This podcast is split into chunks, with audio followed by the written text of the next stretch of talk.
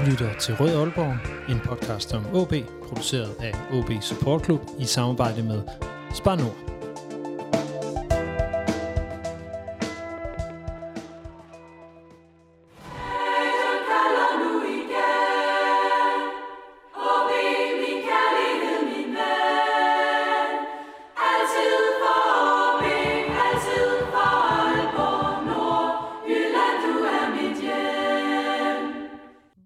Hvordan ser facit ud, når vi sætter to streger under OB's 2021-22 sæson? Hvad med alt det, som ikke direkte kan ses i tal eller resultater? Og måske vigtigst af alt ved vi, hvor OB skal hen i forsøget på vejet at flytte klubben op i top 4, som er klubbens målsætning. Mit navn er Lasse Udhegn, og det her det er Rød Aalborg, en podcast om OB, produceret af OB Support Club i samarbejde med Spanor og alle jer, der støtter os på tier.dk. Vi skal, som I kan høre igennem OB's sæson, pille det, der peger frem og tilbage og op og ned.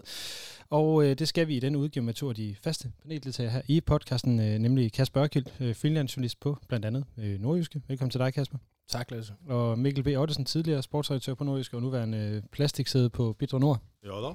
Og øh, du skal lige have mikrofonen lidt tættere på Ja. Og øh, hvad hedder det i dagens øh, anledning øh, vært herinde på Radio Analyzer inde på Nytorv.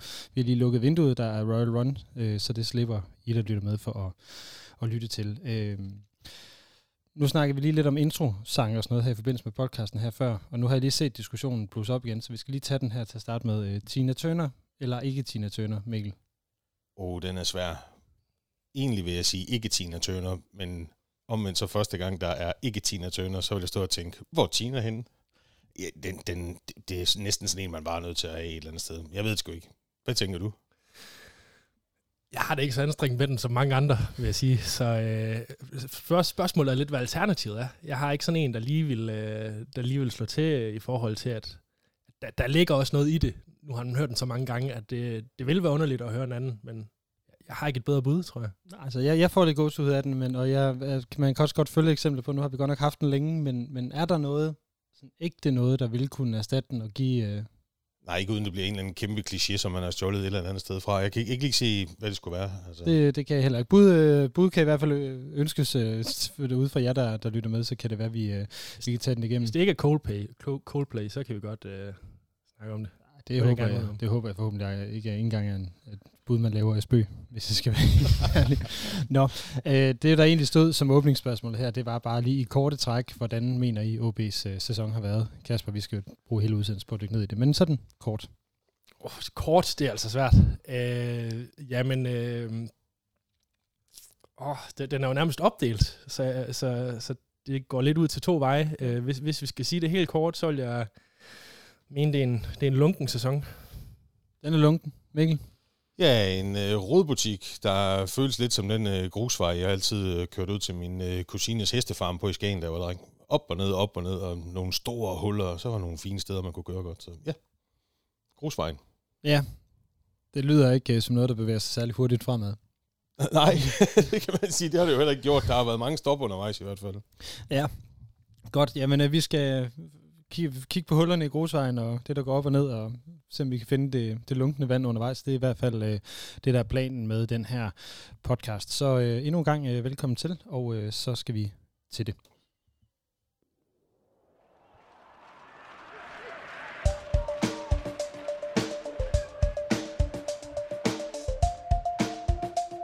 Mit navn er Jimmy Nielsen. Du lytter til Rød Aalborg. Lønge Jacobsen han fortalte en gang om den såkaldt sorte uge, en slut, den sidste uge i sæsonen 99-2000, hvor OB gik fra en anden plads til en femteplads og tabte pokalfinalen til Viborg. En uge, der altså på det tidspunkt det endte med at koste, at OB satsede vejet på at være top 2 udfordrer, da bestyrelsen dengang ikke følte, man så fik valuta for sin investering, på trods af, at, som vi jo nok, eller dem af os, der kan huske det i hvert fald, det var et godt hold, der var en retning, det var med Hans Barke, Ståle Solbakken, Strandli, Søren Frederiksen og mange flere. Kasper, er den her sæsons femteplads og tabte Europa kvalfinale på samme måde en, et, et resultat med sit misvisende billede på, at, at OB's retning egentlig er ok, eller at tingene ser fornuftigt ud? Åh, oh, nu, øh, nu kan du kigge lidt med perspektiv tilbage på den sorte uge, som du nævner, så det er rigtig svært at sidde lige nu, og så, øh, og så lægge det samme over. Jeg, øh,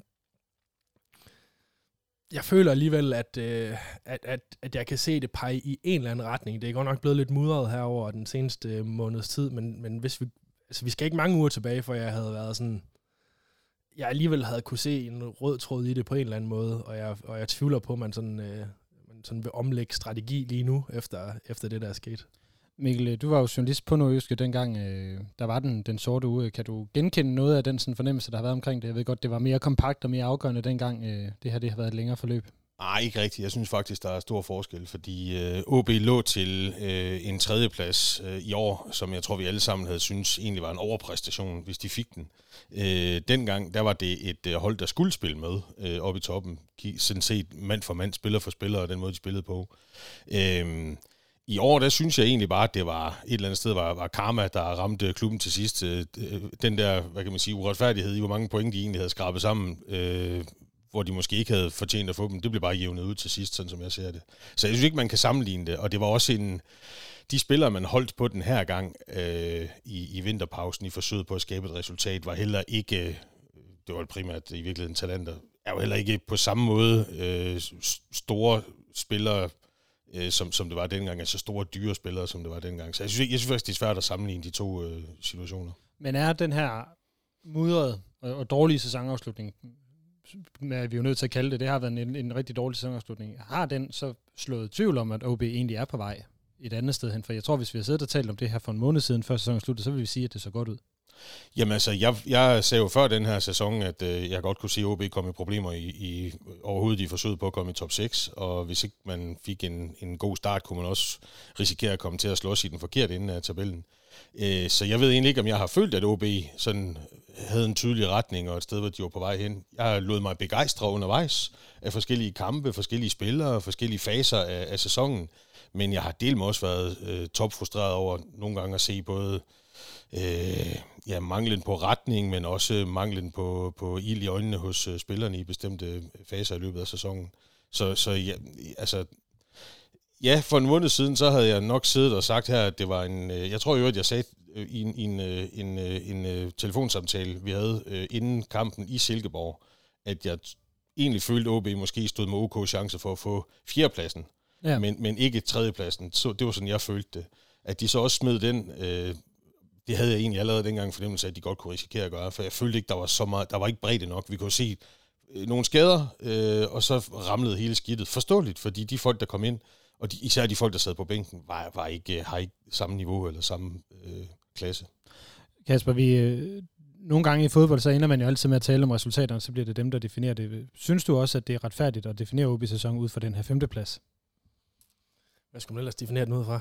Jo, men netop igen er der, har vi set en udvikling. Har vi set, at der er nogle ting, der er kommet øh, på plads?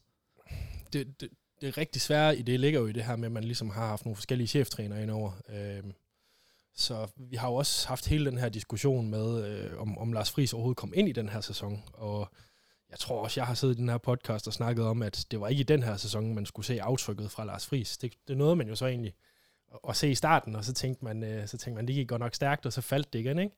Øh, så, så jeg har nok hele tiden haft den holdning, at de ekstra måneder, man får ham nu, det var ligesom noget, hvor man ligesom, dem fik man tidligere, end man havde regnet med, fordi der, en cheftræner skal jo ind, øh, og det er jo, det er jo et projekt, og, øh, så ved jeg godt, at, øh, at der var meget begejstring, da der lige var en stime, og der var ild i øjnene på spillerne. Der kunne jeg i hvert fald, det snakkede Mikkel lige om, at det, at det var der nogle gange, og det var der nogle gange ikke. Der var der.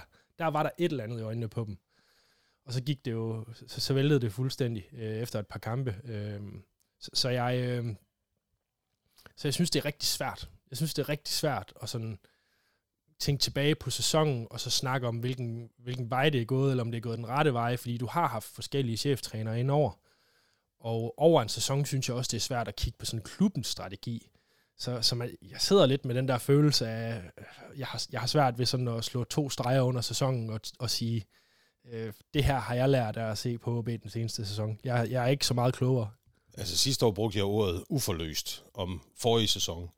Øh, og det gjorde jeg, fordi jeg synes, der var øh, nogle gode spillere, som jeg kunne se blomstre endnu mere et eller andet sted, eller gerne havde set blomstre mere. det blev heller ikke forløst i år, og nu forsvinder nogle af dem. Nu forsvinder noget af stammen. Øh, så, så på den måde føler jeg dybest set, at OB står et dårligere sted nu, end de gjorde for et år siden.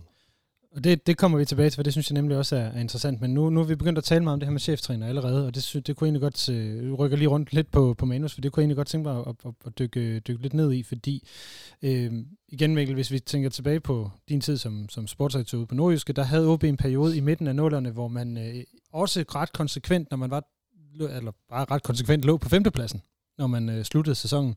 Nu er man jo så begyndt at ligge desværre ofte under en år, men, men øh, der kiggede man jo også på en klub, der prøvede at komme op i top 4, som jo på en eller anden måde føltes som en naturligt øh, sted for OB at have ambitioner om at komme hen. Hvad er forskellen og, og lighederne mellem de, øh, det OB, der var der i, hvis vi taler 3, 4, 5, og så det, øh, det OB, som vi har set de sidste 2-3 år? Altså, nogle gange er det jo også bare held og uheld, fordi jeg tror, dengang der prøvede man på at skrue nogle projekter sammen, nogle sammenhængende projekter sammen, som skulle afvikles over 3 til fire år under en cheftræner. Øhm, Men det er vel også det, man satser på nu? Det var det, jeg skulle til at sige. Det, det prøvede man jo sådan set også med, med Sifuentes, øhm, og det blev så et eller andet sted bare slået i stykker af øh, udefrakommende faktorer, og så, man kan sige, en, en klausul, som øh, det har vi talt om før, jeg synes, det er vanvittigt, man giver en, en, en ledende medarbejder sådan en klausul. Det kan være, det var en betingelse. Men det blev slået i stykker, øh, og ellers kan, er der sådan set ikke så... Altså, man kom jo dengang fra et high, man kom fra netop det der hold med, med, med Ståle, Martovak, Strandli og så videre, øh, og, og strabte efter noget nyt. Det, det high, man kommer fra nu, er, er længere væk. Altså, det er jo dybest set dobbeltsæsonen øh, tilbage i, i 14, som man, øh, som man et eller andet sted skal gribe ud efter, hvis man skal finde et high, som man skal prøve at koble sig på. Det er altså otte år siden, ikke? Og det er også seneste gang, OB har sluttet over femtepladsen. Ja, præcis. Øhm, så, så, så man, jeg, jeg ved ikke, forskellen er, vel, øh, er der vel egentlig ikke, bortset fra at den her gang, der knækkede projektet undervejs, før man øh, nåede at se noget som helst folde sig ud. Og så tror jeg, øh, at økonomien dengang var en kende bedre trods alt, end den er i dag, fordi ræset i toppen ikke var stukket helt af endnu. Mm. Øh, det jeg også vil, vil tale om i forhold til det her, det var jo også der i gang i starten af nullerne, der havde man jo også ret stor udskiftning på cheftrænerposten. Der var Peter Rudbæk inde, Paul Erik Andreasen var inde, øh, hvad hedder det, Søren Kusk var inde øh, kort. Øh, der var meget, der, der skiftede i, øh, i den periode, inden jeg kom rent ligesom kom til. Og Men det er jo også de år, som vi sidder og tænker tilbage på, som noget, vi ikke rigtig kan huske. Altså. Jamen det er det, fordi ja. de, de, de, det er måske det, der er pointen, øh, Kasper. Nu, nu har vi, jeg tror, vi, vi alle sammen godt kunne se, at der var et, en, en cyklus, man prøvede at lave med Jakob Friis. Så vil man gerne prøve at overføre noget af den til Sifuentes, eller give Sifuentes tid til at lave sin, sin nye. Øh, så er, er OB kommet i gang med en cyklus, eller er man, har man startet forfra hver gang? Oh, øh, der vil altid være justeringer. Selvom, selvom øh, Inger André han ligesom snakker sin cheftræner ind i samme, øh, i samme linje, som han prøver at gøre, så vil det altid være anderledes. Du vil aldrig kunne finde to cheftrænere, der direkte kan, tage, kan adaptere det, der har været. Man kan sige, at Lars Friis gjorde det ret modent til at starte med, synes jeg. Han, uh, han, han, han tog, tog vel flere kampe om reelt at ændre på det, der var. Og det synes jeg var en, var en meget fin indstilling til tingene. Men vi begynder også godt at kunne se nu, hvordan han skiller sig en lille smule ud øh, i forhold. Der er noget med, hvordan presspillet er, og, og så, hvad, Martin Cifuentes, han snak, Martin Cifuentes snakkede om, om at være brave hele tiden, og nu er det mod, men det er på lidt to forskellige måder, ikke? Øh, hvordan det, er der forskel, oplever du? Øh, jeg, jeg oplever det lidt mere som en, øh, som en tilgivelse af spillernes fejl ved Lars Friis. Øh, mere end at det sådan bliver en, en, en reel faktor i, i spillet. Øh, der var lige i starten, hvor man kunne se enkelte spillere tage det til sig. Der var også en som Magnus Christensen, blev mere fremadrettet i spillet, men det tror jeg også kommer af, at man ligesom havde noget medvind. Øh, men jeg mangler stadig at se, at der ligesom særligt her øh, gennem den seneste måned, der var, at man virkelig sådan turde nogle af de afleveringer, som var sådan ikke risikable, men altså, altså der, der var lidt mere risk-reward i det, ikke? Øh, det har været lidt for meget øh, bolden på jorden, og så trille den rundt, og så vente på nogle åbninger. Så mener du, det, det er egentlig det, jeg synes, der er det interessante spørgsmål her i forhold til, til retning og stil, er det, har OB den samme plan nu, eller stil som under Jakob Friis? Eller samme det retning? synes jeg ikke. Jeg synes, Jakob Friis havde et helt andet udtryk øh, med, med holdet, øh, end det er lige nu. Og, og der, jeg har også den holdning, at det er stadig under opbygning med Lars Friis. Men jeg synes jo, Jakob Friis, at det var lidt mere, øh, der var lidt mere pres på, det var lidt mere dynamisk, det gik hurtigere fremad, øh, der var flere omstillinger i det. Øh, nu er det blevet, altså, meget mere possession-brevet, det vi har set det her forår. Og så, så ved jeg ikke, om jeg skal bedømme Lars Friis på det, fordi jeg synes også, jeg har set nogle andre takter i Viborg for eksempel. Øh, så på den måde synes jeg ikke, at du kan sige, at du bare har lagt de samme cheftrænere ind under den samme spillestil, som Inge André han nok ville, vil argumentere for. Mm. Øh, Mikkel, øh, nu har OB jo haft øh, tre chef, forskellige cheftræner to sæsoner i træk, og selvom at, øh, det har været udefrakommende faktorer, øh, der har hvad kan man sige, været skyld i, i trænerskiftet begge gange, øh, både med Friis og med, med Cifuentes. Øh, at, at dækker det så over noget andet? Eller altså, er det bare pure bad luck? Altså, Fris, øh, Frises exit var jo pure bad luck, øh, men Cifuentes øh, farvel øh, fortæller jo en historie om en klub, som ikke kunne få den træner, de ville have, uden at give ham en kattelem, han kunne, han kunne kravle ud af. Øhm, og det synes jeg, OB er for stor en klub til at skulle finde sig i. Så skulle man hellere have fundet en anden mand, som havde lyst til at blive så længe, som, som projektet nogle gange varede. Øh, så det fortæller i hvert fald en historie, øh, synes jeg. Det andet, det var jo bad luck. Altså. Men så bliver vi også nødt, bliver også nødt til lige at gribe den her situation med skiftet her i, i vinter. Vi, jeg ved ikke, om vi har snakket om det før med, med Thomas Berg og Lars Friis. Øh, hvordan tænker du, at OB ser på den her cheftrænerrolle, når man er villig til at kigge på to så forskellige, eller tre forskellige, som Sifuentes, Thomas Berg og Lars Friis, og så, øh, og så spille den form for hardball? Øh, jeg, bare jeg tror i hvert fald, de, det udtryk, jeg tror hvert fald, de ser anderledes på den rolle, end de, øh, end de gjorde tidligere med, med Gorte som sportsdirektør. Jeg tror, at den, altså, i dag tror jeg, man i højere grad i virkeligheden øh, tænker, at, øh, at Inger André Olsen er den, der ligesom er sportslig ansvarlig og skal bruge nogen til at orkestrere det på banen, men det er ham, der ligesom er den, den sportslige ansvarlige. Vi ser ham jo også senest både Viborg kom ned på sidelinjen og rent faktisk, øh, jeg ved ikke om han blandede sig, eller om de havde en, en, en dialog om noget andet, men han kom i hvert fald ned på sidelinjen og havde en dialog under kampen, øh, hvilket øh, for mig er, er uhørt. Det har jeg ikke set før i OB. Altså nu har vi jo set, øh, eksempelvis hvis man ser den her øh, TV MidtVest øh, dokumentar om Viborg, der kan man jo se, at Jasper Fredberg som sportsdirektør i Viborg er i telefonisk kontakt med bænken under, under, under hele kampen, så der er vel ikke noget odiøst i, at Inger Olsen han bare rejser sig og går ned og siger noget til dem. Han kunne vel lige så godt sidde med dem. Jamen det ved jeg ikke, om der er. Altså jeg kan bare sige, at, at, at, at være den type tilsyneladende mellemleder, som man så bliver, det tror jeg ikke tiltrækker sådan rigtige vindertyper med, med guts og, og coronas. Altså, det på, tror jeg, altså på, på trænerben? Ja, det tror jeg ikke. Hvis man, hvis man skal finde sig i, at man har en chef, der under afviklingen af en kamp mener noget, som man skal et eller andet sted parere eller forsvare, øh, så tror jeg, man øh, udelukker nogle typer i hvert fald. Så bare lige for at, at runde den af, så skal jeg komme over til dig, Kasper, lige lidt. Men men, tænker du så, at, at uh, Inger Andolsens sportsdirektør eller sportschefrolle er øh, hvad kan man sige, det, det der retningen ligger det ikke træneren, bare for at jeg forstår dig helt, helt. Det, det er i hvert fald det, som jeg synes, man ser nogle, nogle tegn på. Men samtidig må jeg også sige, at vi prøver jo her at sidde og analysere på en omgang på banen med regnværsdæk på, selvom der var 40 grader varmt, fordi der har været så mange øh, faktorer, som ikke rigtig giver mening at, at prøve minuser og plusse på hinanden de mange skader, de mange trænerskift, de økonomiske vilkår osv. Der er så mange ting, som har spillet ind i de sidste to år, som gør, at det er svært at, at, at fælde en dom over det. Altså. Men jeg tror også, at jeg er mere ude på at forstå, hvordan at, øh, hvad kan man sige, systemet i klubben virker nu, frem, eller hvordan det ser ud, om ikke andet, og hvad det, hvad det så kan, kan vise os frem. Og, og der er du ret, der synes jeg, at det er det, det i hvert fald peger i retning af. Men lad os nu se, når Friis har været der et stykke tid, om det stadig er det, der ligesom står frem som det, der er, er retningen uden at det netop skal blive handle om dem, som ikke er kommet til klubben og sådan noget, så er jeg alligevel lidt nysgerrig på det her med, øh, Kasper. Hvorfor tror du ikke, at Jakob Friis han, øh, blev en del af, af OB igen her i vinter? Altså nu, hvor man ligesom havde haft ham inde i projektet, han vidste, han vidste vel mere bedre end nogen anden, hvad det var, han, han kunne komme ind til. Ja, nu nævner du den her dokumentar, øh, TV MidtVest, hvor han jo også selv overrasket over, at han ikke er blevet spurgt. Øh, og, det, og det siger jo nok meget om det forhold, som det er. Øh, for det er jo uden tvivl en OB-mand, øh, der, ligesom, øh, der ligesom sidder der på, på Viborg-kontoret i, i dokumentaren. Øh, altså, jeg synes, det er... Øh, jeg synes, det er svært at svare på, men jeg kunne godt jeg kunne godt have min tvivl om, hvor meget Inger André Olsen, han, at, det var, at det var hans cheftræner til at starte med. Øh, sådan er det jo tit med nogen, der skal bygge noget op, ikke? Øh, så der, øh, der, det synes jeg måske siger noget sådan større om, om, om Jakob Frises rolle i OB dengang, øh, og hvorvidt det måske lige gik i den retning, som Inger André Olsen han havde håbet på. Og så er der jo også noget, så er der jo altid noget, noget, noget farligt i at tage en, en, en gammel mand øh, ind igen, øh, også i forhold til, hvis man reelt vidste, at Jakob Fris ikke var svaret på længere sigt, så kan jeg måske også godt se, hvorfor man ikke tager ham ind midlertidigt i hvert fald.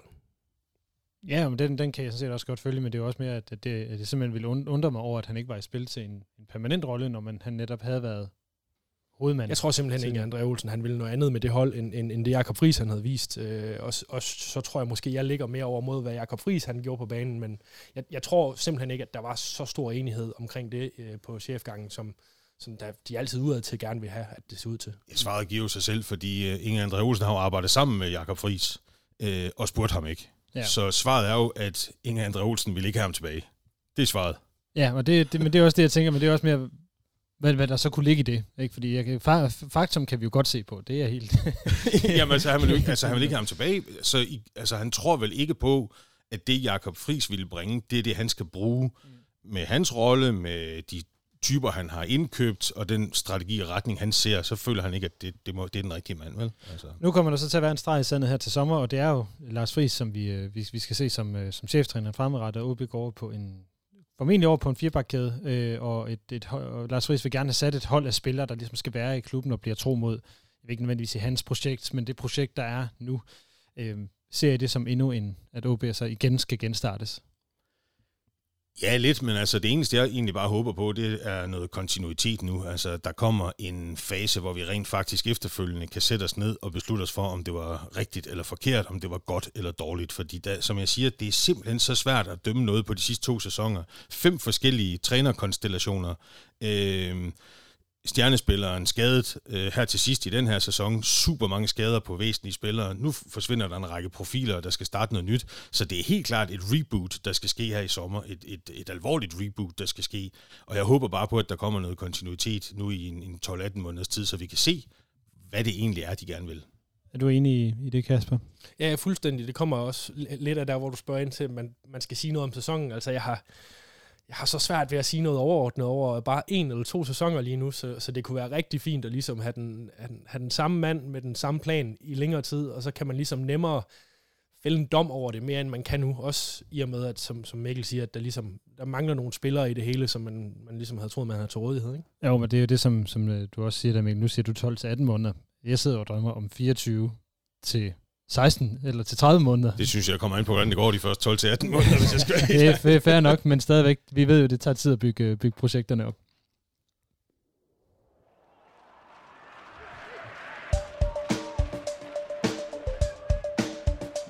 Mit navn er Henning Munk Jensen. Du lytter til Røde Aalborg. Så lad os prøve at kigge lidt mere konkret på spillerne og spillernes udvikling her i løbet af den, øh, den seneste sæson. Øh, vil lige starte med at sige, at vi har lige kørt en afstemning her på den seneste uge om, hvem der har været forårets spiller. Valget det stod mellem uh, Talander, Rine, Højholdt og Prip. Uh, hvem synes I? Ja, Kasper, hvis jeg kigger lige over på dig først, der har været forårets spiller, så kan vi måske tage årets uh, eller sæsonens spiller bagefter. Det kan også sagtens være den samme, skal jeg måske lige sige med det samme. Jeg synes, øh, jeg synes det er sygt tæt, når, når, når, vi, når vi sidder og kigger på dem der. Øh, og, og Prip var jo i lang tid sådan langt foran alle andre. Øh, men i og med, at Krip falder jo sammen med holdets offensiv i løbet af de sidste kampe, og, og Tillander er jo, er jo ude meget af foråret, så, så vil jeg pege på, på Rinde, fordi han er, han er en af dem, der sådan har været stabil igennem hele sæsonen og hele foråret, altså har, har holdt det samme høje niveau. Øh, de kampe, hvor OB er faldet, så er det ikke, øh, så er det ikke på hans fejl, de er faldet. Ja, jeg tror, jeg, jeg, tror, jeg øh, sætter øh, 0 ned i talenter, fordi selv når han ikke er med, kan man mærke ham. Øh, fordi så kan man se, at OB's forsvar sejler på en anden måde, når han er med. Øh, hans betydning for øh, det hold har været enorm, sådan som jeg ser det. Højhold er, er faldet i niveau, øh, vel sagtens, fordi at det hele har hvilet på ham i mange kampe i, i løbet af den sidste del af sæsonen. Og Prip, som du siger, faldt lidt med, med, med, med offensiven.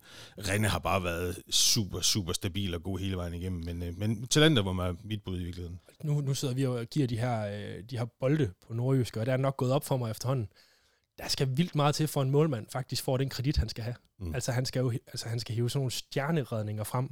Og når jeg sådan, nu havde vi diskussionen i presserummet efter playoff-kampen, jeg tror, jeg tror øh, når jeg kigger tilbage på Jakob Rines karriere i OB også, øh, han, altså, jeg er tæt på at sige, det er den OB-keeper, jeg har oplevet, der, der er bedst, selvom at sådan en som Jimmy Nielsen, han har jo en virkelig høj stjerne, men altså måske, hvis jeg skal bruge et ord, sådan, den mest komplette OB-målmand, som øh, sagde angriber før.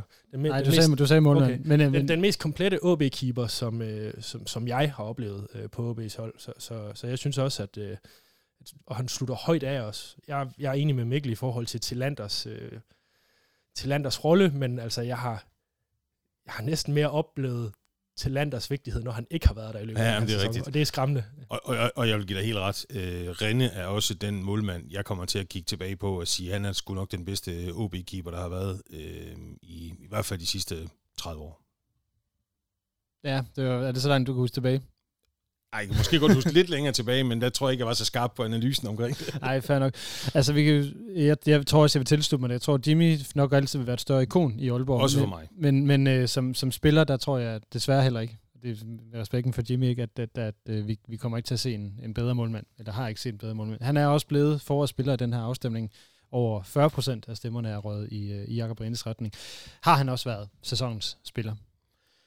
Ja, det synes jeg egentlig, han har. Jeg vil faktisk pege på ham som sæsonens spiller, hvor et, uh, øh, Talenter det uh, for mig er forårsspiller, fordi man har kunne se, hvor, hvor væsentlig han har været, når han har været væk. Men, men Renne set over hele sæsonen har været den, den vigtigste spiller, der har været. Prip har været et, et, et super fedt uh, øh, indspark, uh, som kom uh, lidt overraskende. Højholdt uh, er blevet et super varmt uh, salgsemne og en meget lovende uh, spiller. Uh, men men uh, ja, Renne også et eller andet sted, fordi jeg øh, gerne vil lette på hatten for en, en mand, der har ydet tro tjenester, som nu i fred og fordragelighed og så videre, uden at, at smække med døren, tager videre og forfølger sin drøm om at tjene en masse penge ned i sandkassen. Øh, så ja, han må være sæsonens spiller for mig. Også Ja. lige de to, altså hvis du kigger uden, udenom øh, sådan det, det rent tekniske og fodbolden, så er det kæmpe lederskikkelser begge to. Og de har så stor betydning for, for deres rolle på holdet, også i hierarkiet. Øh, så, så der, øh, der, er, der er lige noget ekstra i forhold til betydningen for hele holdet. Så 100% øh, ligger det mellem Rene og Talander, både over sæsonen og over foråret for mig. Er der, øh, hvad hedder det, øh, nogle spillere, eller hvilke andre spillere vil jeg så hellere spørge om, er det, der har ligget på det her stabilt høje niveau? Nu har vi talt om Prip, vi har, vi har, vi har talt om højhold. Er der andre spillere, som har været så, eller tilpas stabile på, på højt niveau? Jeg synes ikke, det giver mening at tale om andre, hvis vi taler over hele sæsonen. Øh, Fossum var super god i, i efterårsdelen af, af sæsonen, havde et meget højt niveau der, men Der har været meget anonym i foråret. utrolig anonym. Han, han, mindede lidt, han har faktisk mindet i visse kampe lidt om, om mig, da jeg var knægt. Jeg var målmand, nogle gange blev jeg sat i marken. Der prøvede jeg på sådan at gemme mig, øh, sådan så jeg aldrig var spilbar. Og sådan har det nogle gange lidt set ud for, for som synes jeg. Han har virkelig næsten bange for at få bolden. Det, jeg ved ikke, hvad der er sket. Altså, så nej, jeg synes, det er de fire, vi, vi er nødt til at fremhæve over, over hele sæsonen. Er du enig, Kasper? Jamen, det Fossum var en af dem, jeg er tæt på at pege på, men også fordi, at på bolden har han været forholdsvis anonym i foråret, men han har også bare nogle... Han er sådan en spiller, der kan være interessant at kigge på, når OB ikke er på bolden. Han har nogle løbemønstre, der er ret vigtige, og det er derfor, jeg tror, han starter ind hver gang, man kan starte ham ind, selvom at han ikke lige har lavet assist eller scoret, eller lige været med i det opbyggende spil i et par kampe. Så han, han, han har stadig sådan en forholdsvis vigtig betydning for, for kampens flow for OB. Og så du er, du er det er sådan den eneste mand, man har at pege på, som har virket forholdsvis stabil. Jeg har lyst til at pege på sådan en som Alman, fordi jeg synes at aldrig, han falder sådan helt igennem. Men altså, han er jo blevet valgt, valgt fra flere gange, øh, og slutter så, slutter så meget godt af her i den sidste kamp, men altså, ja, jeg tror, Forsum er det bedste bud, jeg har på en, der sådan har holdt sig forholdsvis stabil ud af de fire, der bliver valgt der, ikke? Så kommer det, nu, er der, nu kommer de måske to mest interessante spørgsmål øh, i dag. Det er altså, hvilke spillere er blevet bedre i det seneste Den år? lavede du også for et år siden. Ja, det ved jeg godt, men jeg synes, det, det, jeg synes altid, det er så godt et spørgsmål. Med hvem det er, der, der egentlig har, er blevet bedre i løbet af den seneste sæson. Øh, altså, højholdt er jo logisk at, at hæve frem et eller andet sted, eller hive frem her. Øh, også selvom han har haft øh, lidt svært forår. Det tror jeg primært, han har haft, fordi at det lige pludselig har været ham, der skulle være den. Øh, hvor samarbejdet, især når de har haft adgang til både Forsum og, og Ferreira, så har højholdt lignet en million dollars. Altså, så jeg vil, jeg vil pege på ham, som en, der i hvert fald er blevet øh, bedre, og som er gået fra at være et, et wildcard til at være en, som er fuldstændig fast i, i startopstillingen, og en af de første, der er givet. Jeg kunne egentlig godt tænke mig så at prøve at hive, hvad hedder det, øh, øh, jeg venter lige med Grandi, men, men med Mathias Ross, er, det, er han ikke også blevet en, en bedre spiller, på trods af, at udviklingen ikke har været så eksplosiv, som den var for et år siden? Jeg synes, han er gået lidt i stampe over den her sæson. Øh, han, han så kan det godt være, at det er, fordi jeg havde forventet en større udvikling, men, øh, men han har virkelig, han har tabt noget på at have manglet talenter i nogle kampe. Der har, der, har, der har du ligesom kunne se, altså der er en kommende leder i Ross, det er der ingen tvivl om, men der har du virkelig kunne se, hvor han, hvor han ligesom øh, har kunne læne sig op af talenter. Øh, så, så der synes jeg, der har jeg vil nok ikke sige, at han er gået tilbage, men der har været manglende udvikling over en sæson. Ja, det vil jeg godt sige så, for jeg, jeg har været skuffet over hans øh, sæson. Han er sådan en spiller, som jeg rigtig, rigtig gerne vil se have succes. På grund af hans øh, gnist, på grund af hans øh, hjerte, på grund af, af, af den der vildskab, der, der er i ham. Øh, men jeg synes, den har øh, manglet. Jeg synes, der har været kampe, hvor man næsten ikke har kunne genkende øh, ham i forhold til, hvordan han har spillet før. Så øh, jeg, jeg synes, det har været en trist sæson for, for Ross, og jeg håber virkelig, at han kommer tilbage med buller og brag. Det blev, det blev lidt bedre her hen imod slutningen. Den sidste kamp, synes jeg, altså Viborg-kampen, synes jeg, han spillede en fremragende Ja, der må da sige, der var der nok ikke nogen, der tog mere ansvar end Nej, han spillede frem, det var fremragende, og det var godt at se. Og der var også brug for, at der var nogen, der steppede op, der ikke tidligere havde steppet op, fordi de manglede så mange. Og det gjorde han heldigvis. Så jeg vil så gerne se ham have succes. Men jeg synes ikke, at den her øh, sæson, der er gået, det har været... Øh, nej, jeg synes, jeg synes faktisk, han har skuffet mig. En, der er gået lidt under radaren, synes jeg, som har fået en ærgerlig afslutning på den her sæson, det er Magnus Christensen.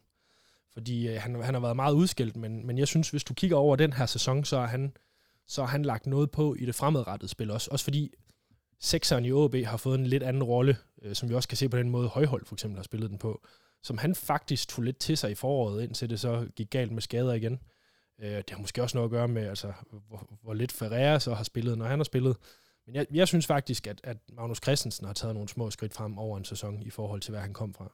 Men det er små ting, vi sidder og snakker om, det kan du godt høre, ikke? Ja, lige præcis. Der er, der, der er ikke nogen, der har taget 7 skridt. Så kan vi begynde at snakke om sådan en som, som Oliver Ross, men det er jo over ja. ganske få kampe. Øh, men han har, jo, han har jo så udviklet sig fra, fra minut til minut nærmest, at man har set Ja, det samme med, øh, hvad hedder han, Ementa, som kommer ind imod Viborg og, og, og ser vildt spændende ud, hvor jeg faktisk ikke tidligere har kunne se det samme i ham, som jeg pludselig kunne i den kamp.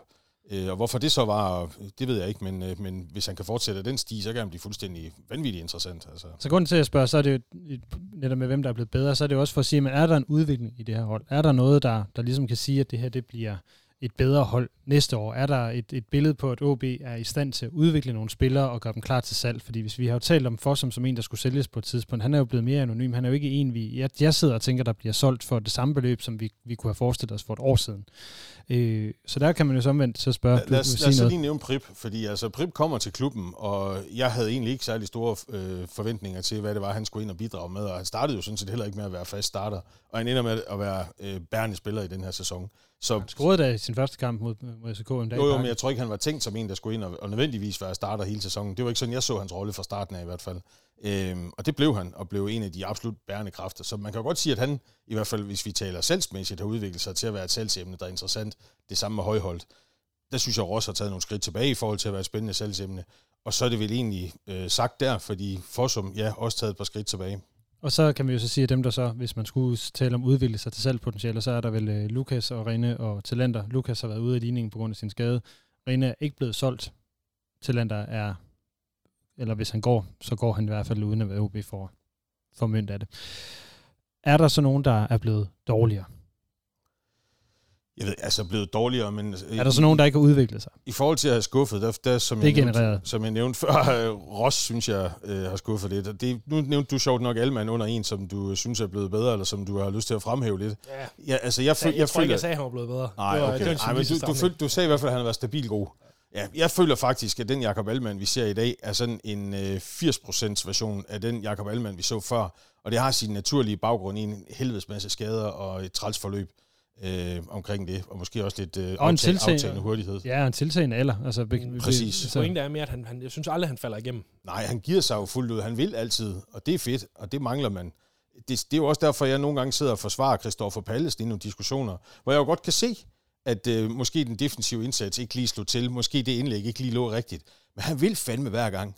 Øh, så, så man kan sige, de, de to spillere, lige præcis vores to øh, wingbacks, har ikke haft skide gode øh, sæsoner øh, og vel nok i virkeligheden taget et par skridt tilbage i forhold til, hvad vi havde øh, håbet på, synes jeg. Nu har vi slet ikke snakket, altså vi har okay, Prip er efterhånden angriber, men ellers har vi jo ikke snakket spidsangriber endnu overhovedet.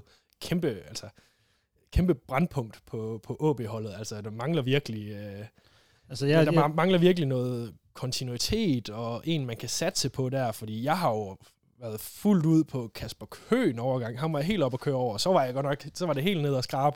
Altså, jeg ville ønske, vi havde så, Emil, så, så havde Emil med de igen. to men, øh, kampe. Og, ej, men jeg har godt nok... Øh, altså, det, er jo, det er jo der, hvor det, det er jo der, hvor det virkelig har, man virkelig har manglet noget kontinuitet over den her sæson. Altså, vil sige, det, er jo, det der med spidsangriberne er jo også den der post, der er sværest at købe ind til, det ved vi godt. Det er de dyreste spillere, det er dem, der, der er størst risiko, risiko omkring.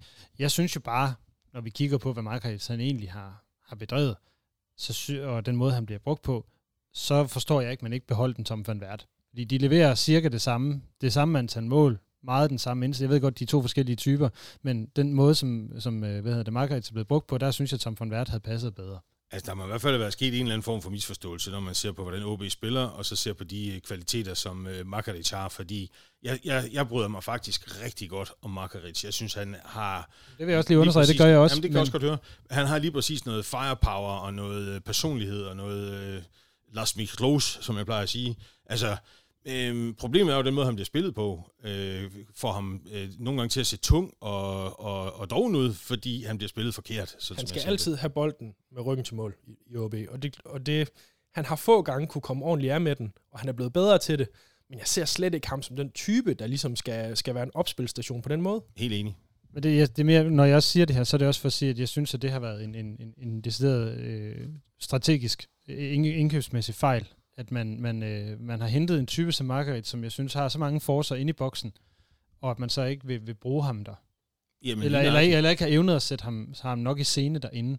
Jeg synes, der var nogle gode takter under Sifuentes, hvor han ligesom fik bolden derinde, og blev den der opspilsstation eller afslutteren, men jeg synes simpelthen ikke, vi har set ham nok i det, og det har måske også noget med hans offside-løb at gøre, det ved jeg ikke, men det er måske også noget om den, omkring den rolle, der er. Men det, det som jeg også har hørt derude for, det er, jo, at Margaret er ekstremt pligtopfyldende. Så hvis han får videre træner, nu skal du følge ham, så, øh, så glemmer han også lidt, at han skal være angriber. Så kan han godt følge en spiller hele vejen ned i eget felt, og så kan træneren stå der og sige, men du skulle stoppe på midten, du mangler jo derop. Yes, yes, but coach, you said I follow.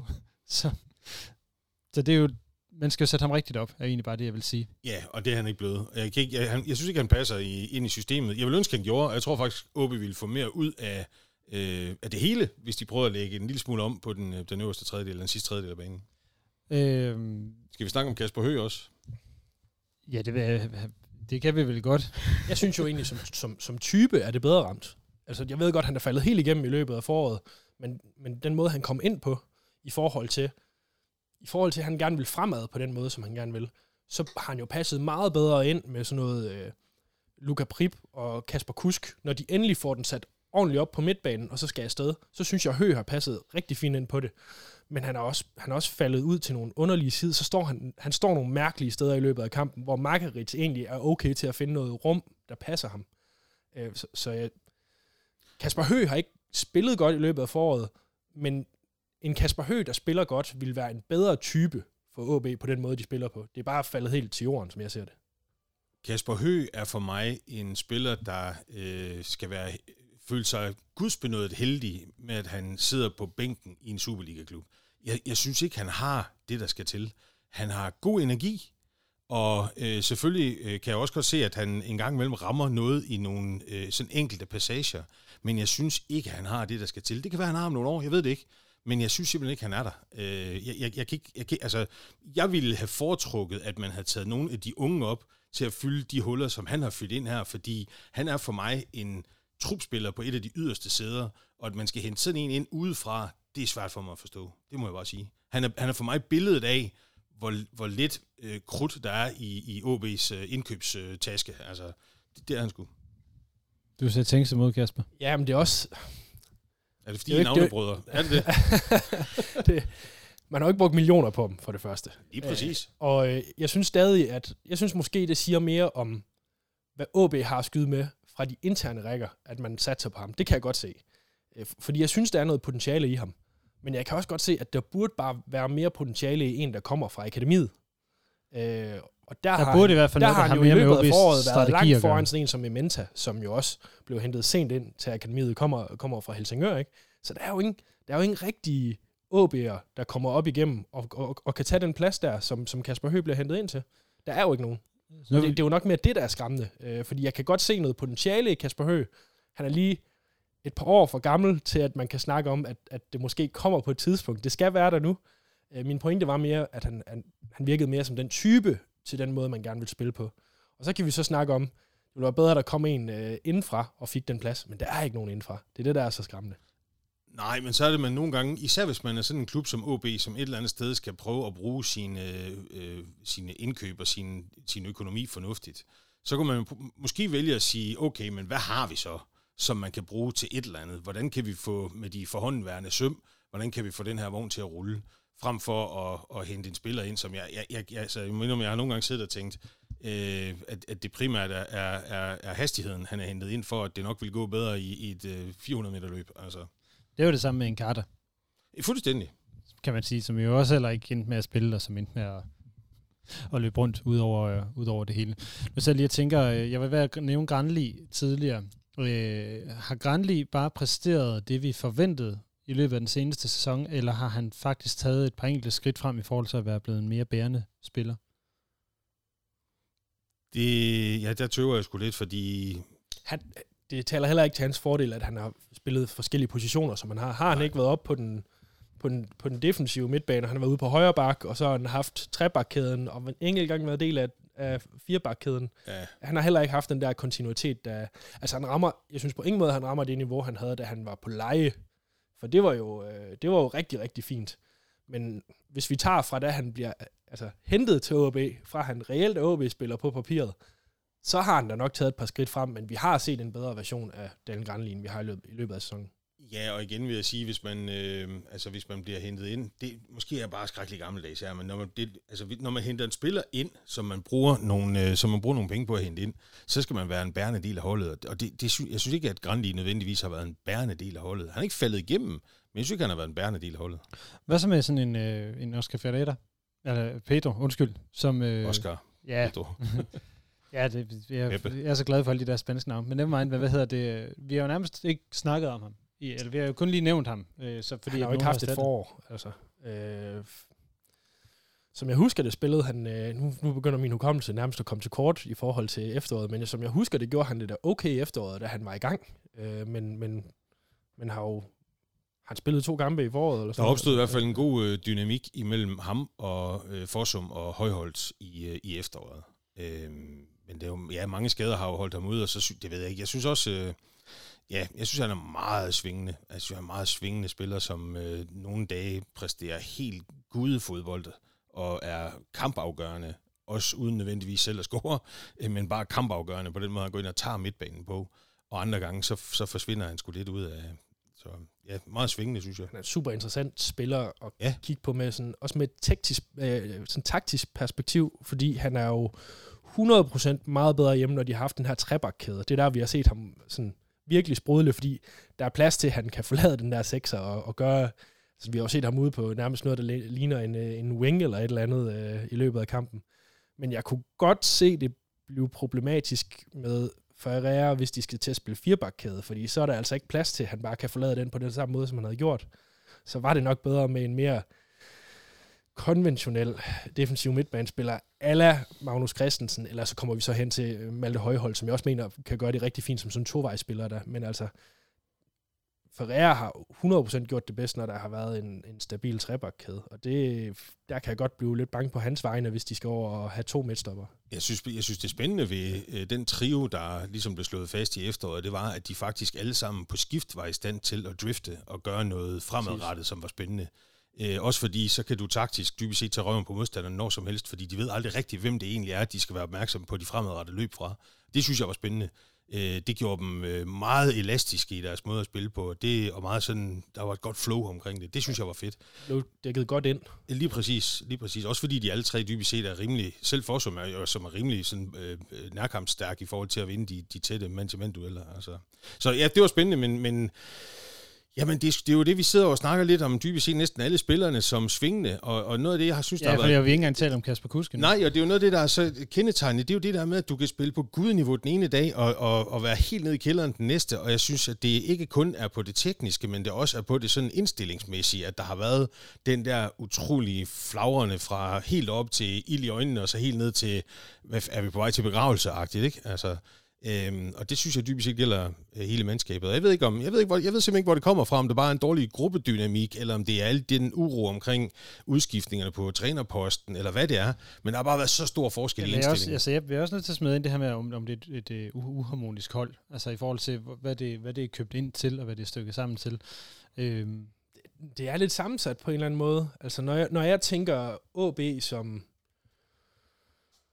som sådan en større institution, så ville jeg jo, så ville jeg jo gerne have, at det var noget, hvor øh, der kunne komme spillere nedefra og så ind, og som var skolet i det her system, øh, og som, som ligesom kendte deres plads på førsteholdet, inden de var på førsteholdet.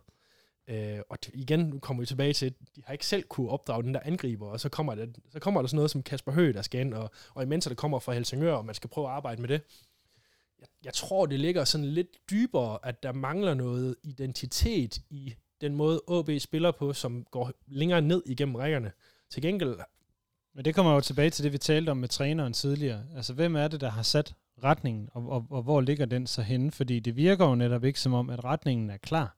det, det var jo den her retning, som, øh, som Søren Krog skulle ind og, og sætte som, øh, som, i hvert fald ikke, som i hvert fald ikke er blevet sat. Og nu, kan- nu kan vi jo så, altså det vi talte om her med, at øh, hvis det så er Inger Ander Olsen, der ligesom står for retningen, så ser det jo bare underligt ud, at man har skiftet spillestil så markant i virkeligheden, både under Sifuentes og under Lars Friis, og så med, ved jeg godt, at, at Peter Feherre og, og, og Hillimark, de jo forvaltede en rolle, men Feherre gjorde jo også noget, fordi han drømte om at være cheftræner. Så retningen har jo på den måde, synes jeg, været tvivlsom.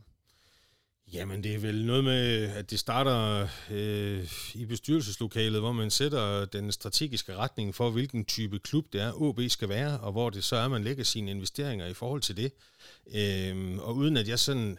Jeg, jeg skal bare blankt erkende, at jeg er ikke særlig øh, godt inde i længere præcis, hvordan det er, akademiet og hele strukturen omkring udviklingen af spillere, hvordan den fungerer. Så der vil jeg meget nødig sidde og gøre mig super klog på det i forhold til at, at sæve nogle folk eller en hel afdeling over. Men jeg kan jo bare konstatere, at, de, at der kommer ikke det flow af spillere nedefra, som der skal.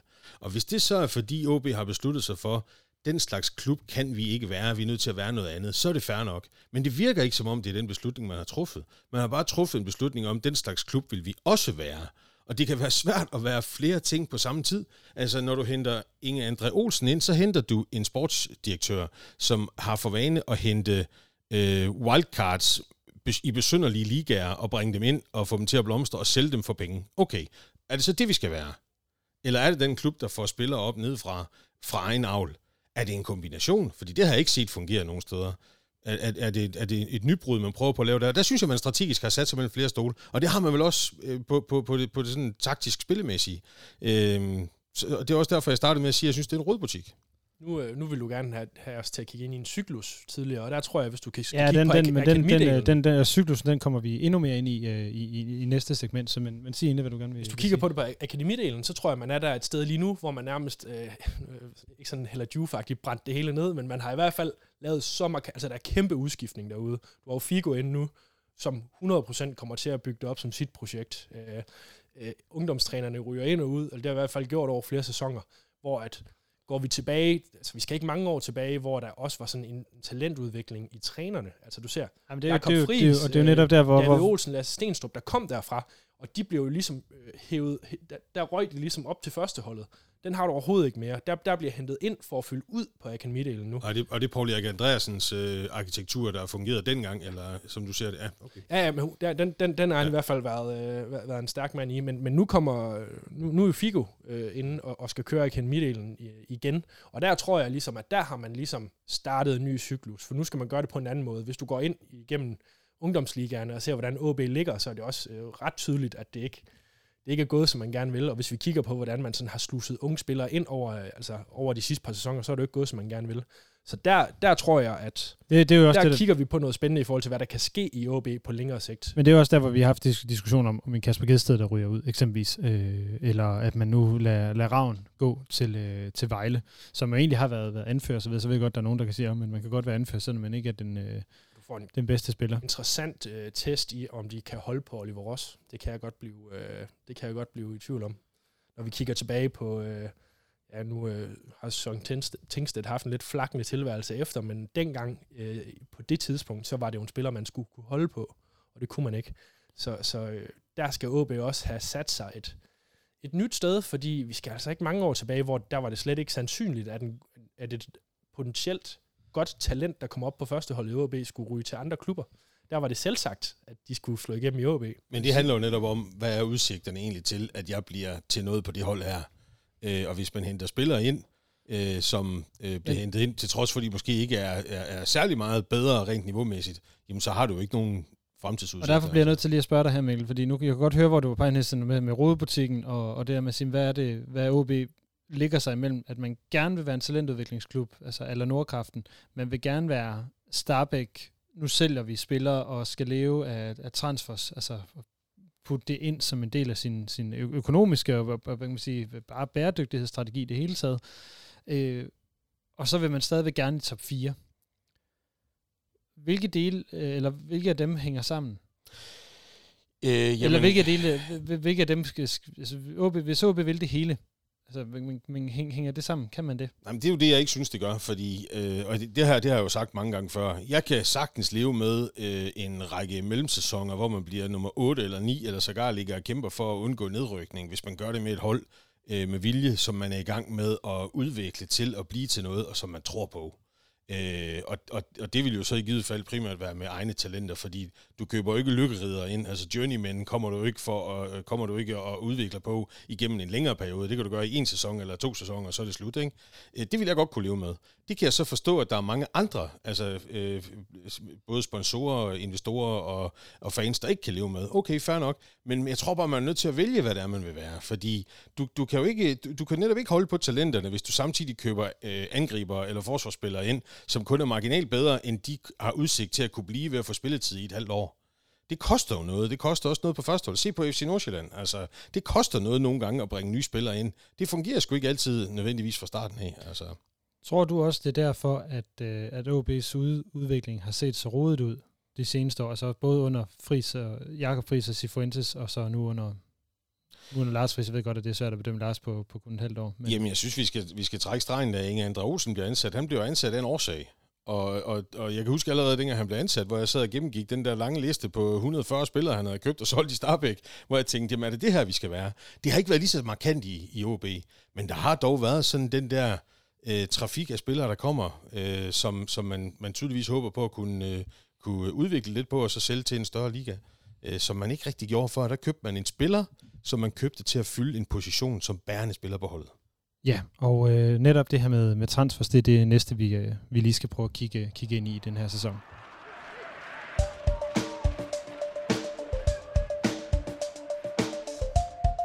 Mit navn er Paul Andreasen. Du lytter til Rød Aalborg. Ja, for jeg har prøvet at kigge netop på det, du, du taler om der, Mikkel, og så kigge på, hvilke spillere er det, der er i den nuværende trup, og som, øh, nu skal jeg se, jeg skal faktisk lige have fjernet et navn her, fordi Thorinsson, han bliver jo ikke forlænget i, øh, i truppen. Øh, så de spillere, der er købt ind, og her ser jeg øh, købt ind, eller i hvert fald ind med at blive det, det er i, på nuværende tidspunkt, i hvert fald som jeg kunne, kunne læse det, det er otte spillere, og det er så spillere, som Inger Andolsen har hentet udefra. Det er ikke Oliver Ross, eller Mathias Ross, eller, eller noget lignende. Det er Luca Prip, Anders Halskær, Mila Makaric, Kasper Høgh, Pedro Ferdetta og Daniel Granli, hvis vi kigger på det i den her sæson. Det er et halvt hold. Øh, de ser umiddelbart alle sammen ud til at blive i klubben, og også med de meldinger, der er kommet fra Prip her senest, det er, at han bliver i hvert fald en sæson mere. Og så kommer Alan Sousa og Lars Kramer her og starter om, om et par uger. Det vil så sige, at det hold, som øh, lige nu i talende stund starter i, i OB øh, og starter næste sæson, det er otte af de spillere, det er spillere, der er hentet af øh, Inger And Olsen. Øh, hvor langt, Kasper, ser du, at Inger Andolsen han er i proces med at sætte sit hold Altså et hold, der ikke har et Gorte Bælum efterslæb. Jamen, det siger jo sig selv, det her med, at han har hentet et halvt hold, halvt hold ind op til den her sæson, eller gennem den her sæson, øh, at han burde jo være rimelig langt med det. Øh, og jeg ser jo, Kasper Kusk kan man nok begynde at diskutere, men ellers så ser jeg ikke så mange spillere på det her hold, som, som nogen, der ikke er en del af Inger André Olsens projekt. Altså vi er ved at være der, hvor at, øh, nok mere det end Bælum, men altså at, at deres, øh, deres præg på holdet er ved at være væk i form af kontraktudløb, eller, eller salg, eller nogen, der har, ligesom har udspillet deres rolle. Så han, jeg vil jo mene, at når det her transfervindue det er over, og det er Inger Olsens femte, kan vi lige uh, understrege ja, i øvrigt. Lige præcis. Det passer jo meget godt med de her, øh, været to og et halvt år eller sådan noget. Altså, der er jo, der er jo ikke mange spillere, der er der i længere, i længere tid end det. Øh, det passer rigtig fint med, at når de går i gang med det her efterår, så kan vi altså godt sige, at nu har han haft sin tid til at sætte sit hold. Så det er der, vi, burde, vi begynder at ligesom kunne rigtig bedømme ham på det, han har sat sammen fra det her transfervindue. Og der synes jeg stadig, at han har lang vej i forhold til, at jeg sådan kan se noget, der, der sådan virkelig batter. De, de spillere, du nævner der, altså vi har, vi har lige siddet og snakket deres sæson igennem. Der er jo ikke mange, der, der skiller vi sig har ud. kun, Vi har kun nævnt Luka Prip af de, af de seks, der er på holdet nu, som en, der har, har præsteret eller har løftet sit niveau i virkeligheden. Ja, og Halskær synes jeg ikke, altså har jeg næsten den samme anmeldelse af, som jeg har af, af Kasper Høgh, nemlig en spiller, som jeg faktisk ikke helt synes er god nok. Hvis, hvis man havde noget, der bare var tilnærmelsesvis godt i akademiet, så var det bedre. Altså. Så Mikkel, bare lige for at blive på det her, hvor, hvor, hvor langt, eller vi, når vi skal tale om de her cykluser og holdopbygning og så videre, ikke? Altså der har vi nogle gange set OB være virkelig excellente til det. Det er jo der, der har sikret nogle mesterskaber gang imellem. Men hvor vil du så mene, at vi, vi står nu? Altså hvis, hvis jeg nu skal sætte nogle punkter, der hedder i starten af en opbygning af et nyt hold i midten, holdet topper, eller holdet er under afvikling? Jamen, vi står, øh, vi står iskoldt betragtet et sted, hvor der skal erstattes nogle super, super væsentlige bærende spillere i løbet af den her sommer. Øh, og samtidig føler jeg egentlig ikke, at det, øh, at, Men- at, at, da, vi slut, da vi sluttede sæsonen, synes jeg egentlig ikke, man var et sted, hvor man kunne sige, vi mangler kun et par ting, før det kan lykkes det her. Men nu smider jeg lige en, en lille presbold ind øh, til dig, som hedder, øh, hvad hedder det, overgang mellem 2006-7-sæsonen og 7-8-sæsonen, hvor man jo mister Jimmy Nielsen, Frederik Vinsnes, Rasmus Wirtz, som man jo må også sige på daværende tidspunkt var tre meget bærende spillere. Det var, man var meget i tvivl om OB overhovedet havde en chance for at komme i top 4, øh, efter man havde fået den der bronze i den sæson der. Så bare for at sige, hold kan jo godt Flyt sig, klart. og, og, og, og steppe op, fordi at man mister tre ledere. Og selvom jeg sidder på øh, Bidre Nord, så øh, er der da ikke noget, jeg håber mere, end at det er det, der sker. Hvis vi skal sidde her om et år med guldhætte på og fejre the double, så øh, er jeg klar øh, med klokker på. Altså, det er fint. Det er bare ikke sådan, det føles lige nu. Altså, det føles ikke som om, at vi efter to og et halvt år er der, hvor vi skal være efter to og et halvt år. Øh, og det er der jo en masse, igen, en masse faktorer udefra, som har dikteret alle de mange trænerskift, nu har gjort det nu svært. Ikke? spørger jeg, så mener du virkelig, det, det kun er ude, udefrakommende Nej, faktorer, jeg der er mener ikke kun det det udefrakommende faktorer- faktorer. Jeg synes ikke, at indkøbene har været skarpe nok, øh, og jeg synes ikke, at indkøbsstrategien har været skarp nok. Vi har lige siddet og snakket om Makaric. Altså, hvis man køber en angriber, så er man sgu nødt til at købe en angriber, der passer til holdet. Især hvis det er den, der ligesom skal være ham, der banker kasserne ind. Det var, Luka Prip var jo ikke købt til at banke kasserne ind. Han gør det så, og han redder et eller andet sted røven på, på den her sæson i forhold til, hvem der er, der skal score målene. Havde han ikke gjort det, så havde vi måske stået der, hvor at, øh, at, øh, at, at XG-tabellen den rent faktisk var blevet til virkelighed, at de var blevet nummer 8 eller 9 i stedet for. Kasper, øh, hvor ser du, at øh, den her OB-cyklus er, er henne? Jeg kan ikke rigtig, øh, jeg kan ikke rigtig finde os noget, noget sted på, på, på, hvor man er i forhold til... På skalaen, så der, vi er uden for cirklen. Ah, jeg, jeg, jeg, har bare, jeg har, igen, jeg har svært ved, når vi har kigget over en sæson, eller når vi har kigget over to sæsoner, jeg har virkelig svært ved sådan at se, hvor, hvor pilen den, den peger hen. Jeg kan, jeg har kunne se noget ved de enkelte trænere, og sådan fra deres første kamp til deres sidste kamp, men nu har der været så mange trænere over to sæsoner også, øh, og, sådan, og så mange vikarer, at, at det er rigtig svært at se. Jeg tror, øh, jeg er bange for, at AB, de står forholdsvis tidligt i sådan en cyklus her med at finde sig selv, for der er noget med, der er noget med identitet, og hvad man gerne vil være. Det er fint nok at sige, at du gerne vil, vil være en top 4-klub. Det er ikke, altså, det er konkret, men det er ikke, det er ikke særlig konstruktivt at bare have det som altså, mål. det er jo det, mål, målsætninger er jo ikke strategi. Altså, Ej. det er jo ligesom det, der er pointen, ikke? Men hvordan, altså jeg mangler stadig at kunne se, hvordan man reelt gerne vil blive den her top 4-klub. Altså, som Mikkel øh, peger på, altså, vil man gerne være en talentfabrik, for det har nogle gange virket som om, at man har droppet det. Øh, men nu kan man så se på den måde, som der, der bliver lavet nogle interne ting i OB, hvor det er tydeligt, de gerne vil dertil igen.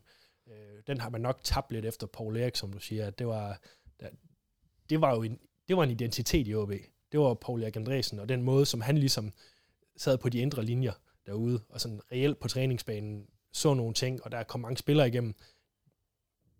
Ligesom derfra har jeg svært ved at... Færre nok, hvis det var transferstrategien, at øh, Inger Andre Olsen, han skulle hive en masse ind og sælge dem dyrt igen. Det har han ikke fået gjort. Der er ikke blevet, der er ikke blevet solgt nok dyrt. Der er ikke kommet spillere ind, som har udviklet sig til stræk. Nu kan vi sige, Luca Prip er et salgsemne snart, men altså, okay, Jakob Rinde har også været et salgsemne i fire år, ikke? Ja, og vi- Rene har man aldrig formået at sælge. Lige på trods af, at man jo han har været ude og ville sige det flere gange, at han skulle afsted. Øh, jeg ved godt, at markedet for målmænd er også anderledes, end det er for andre spillere, men, men ikke desto mindre. Jo, det samme gælder jo et eller andet sted forsum, ikke? Altså. Jo, præcis. Ja. Der er ikke blevet skudt afsted på den måde, som hvis det skulle have været identiteten. At vi kan, vi kan få forholdsvis talentfulde spillere hertil, og så sende dem videre til næste adresse. Fær nok, men det har man heller ikke formået at gøre. Altså, så jeg, har, jeg har svært ved at se, hvad, hvad det er, OB gerne vil være på vej til den her top 4. Altså jeg ved ikke, øh, om det er fordi, vi sidder inde på, på Mikkels øh, hvad det, møderum inde på, på Radio Analyzer, men det lyder lidt som om, vi sidder alle sammen på Bedre Nord lige nu. Der er godt nok meget pessimisme og svært ved at se noget, noget ja, der altså, peger fremad her. Altså jeg, tit, jeg tror tit, jeg er den, der er, sådan er positiv i det her selskab, men jeg har... Jeg har Nej, du må sgu undskylde, hvis jeg har smittet dig med mit uh, bitre skidt. Altså. men jeg har sådan i, jeg har sådan i jeg, så, jeg har set noget i, i spillerne under Lars Friis for eksempel. Jeg har kunne se noget øh, i forhold til den måde, de gik til opgaven, og her ind til den første Silkeborg-kamp, eller, eller andet, der kunne jeg stadig se, okay, selvom de taber til Midtjylland, så er de ligesom tabt med ære. Der har været kampe, hvor, okay, OB taber den her kamp, men man føler, at de har gjort, hvad de kunne. Og man men, har men, følt, der var et eller andet fremdrift, man, man, man var på vej et sted hen. Men det har man manglet de sidste par kampe, men nu snakker vi jo om en større, hvis vi snakker om, kigger flere år ind i det. Og det er jo jeg, det, er jo det jeg, vi skal den Jeg, jeg kan gang. ikke fortælle dig, hvad OB som, som klub, hvad der gør, at de for det første ikke har budgettet til at være en top 4-klub. Men hvad er det så, de har, som kan gøre dem til en top 4-klub, når de ikke har budgettet? Og det synes jeg er for roligt, at det kan jeg ikke fortælle dig. Men, men så lad lige mig kaste en, øh, en, øh, fra min kant overraskende bold, fordi så siger vi, at... Ja, du er positiv nu, fordi jamen, så, så helt, jamen, det, gør, det prøver jeg sgu lige. Jeg lovede også Lasse, at jeg faktisk havde arbejdet lidt på jeg har, jeg har taget noget mere slik nu, det her bliver fandme sjovt. Jeg, jeg, jeg lovede, at jeg ville være lidt mere mellow, end jeg plejede at være, også for ikke at skræmme folk, der rent faktisk sidder med lidt optimisme i kroppen væk. Øhm, så lad os lige prøve at, at forestille os et scenarie, der hedder, at Theo Sander, han faktisk bliver den bærende målmand i OB, og han overrasker alle og alle ved ikke bare at være et stort talent, men at være pisse fucking dygtig. Og vi ser samtidig øh, Mathias Ross blomstre til det niveau, som, han, øh, som vi ved, at han et eller andet sted øh, kan få. Og med det store OB-hjerte, han har, så, så trækker han også øh, Grandi med sig øh, opad. Højholdt Forsum Ferreira, de holder sig skadesfri, spiller fantastisk hele næste sæson. Ementa kommer ind, og er lige pludselig sådan en fuldstændig vanvittig angriber, der banker dem ind på stribe, og Lukas holder sig skadesfri. Og så øh, spiller de med i toppen af ligaen næste år. Kan det ske? Men ja, det du kan må ikke drikke, jamen, inden du skal i podcast. Jamen det kan, nej, det har jeg heller ikke gjort andet end den kaffe, som vi så kun havde havremælk at kunne stoppe i. Det kan være, det er det. Der er meget det, sukker ja. i det havremælk der. Kan det ske? Ja, det kan det godt. Er det sandsynligt? Nej, det er det ikke. Men det var heller ikke sandsynligt, at de vandt det mesterskab dengang som i den sæson, du netop snakkede om, hvor der var så stor udskiftning før på, på bærende poster. Så kan det ske? Ja. Trænger vi til, at det snart sker? Ja, det gør vi sgu. Mm. Meget imponerende, det der, der lige kommer ud af din mund. Det kan, dybt det kan næsten altid ske. Det, det peger bare det er bare det der med, at det ikke peger nogen steder hen. Så ved jeg godt, 2014 det, kommer også sådan, sådan lidt ud af ingenting. Ja, men, men det gjorde men, det jo men så der, ikke men, helt alligevel. Men lige præcis, der var alligevel, der, der var det måske tidligere, at man lige havde regnet med, at det skete. Men det var ligesom en, en tilkendegivelse af, Nå, men okay, men vi har ikke budgettet til at ligge her og vi er, vi er ret hårdt ham på det her og det her, og så kommer der egne spillere det, det, ind, og det har man ligesom arbejdet med i længere tid. Men, altså, vi er i hvert fald nødt til at slå fast helt, sådan helt som et, et, et, en grundregel, at når OB vinder noget, om det så er en uh, pokalfinale, eller det er medaljer, så har de overpræsteret. Så har de overpræsteret. Så det kræver, at de overpræsterer, at de kan vinde. Ikke? Og det kræver også, at der er nogle spillere, der kommer out of nowhere og gør noget, vi ikke havde regnet med, og gerne flere på samme tid. Godt. Nu prøver jeg lige at tage styring for, på det her igen. Jeg kan godt mærke, at jeg aldrig skulle have lagt mikrofonen lige før. Men hvad hedder det? Hvornår, du er i gang med at spise en bounty, så du har nødt til det jo. Ja, det er det, men hvornår, hvornår så I så sidst, at OB's cyklus den toppede? Jeg synes jo, at øh, var Jakob Friis blevet siddende, så synes jeg, der havde været, man kunne have forventet en top i, i 2021, altså sidste sommer, ud fra det hold, man havde, og den opbygning, man var i gang med.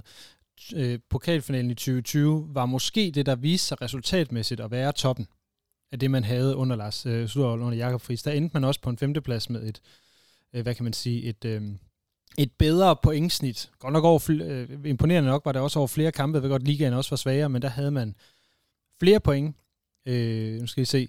Flere mål øh, for, færre mål imod, og markant flere point på kontoen. Igen, jeg ved godt, der var fire kampe mere i den sæson, men der synes jeg, der var et, et klart billede af, hvilket OB-hold havde man, hvilke spillere var bærende, øh, og at man var ved at toppe og at det så døde, da, da Friis øh, han, øh, topper han i den cyklus, det øjeblik, Lukas Andersen han bliver skadet i pokalfinalen.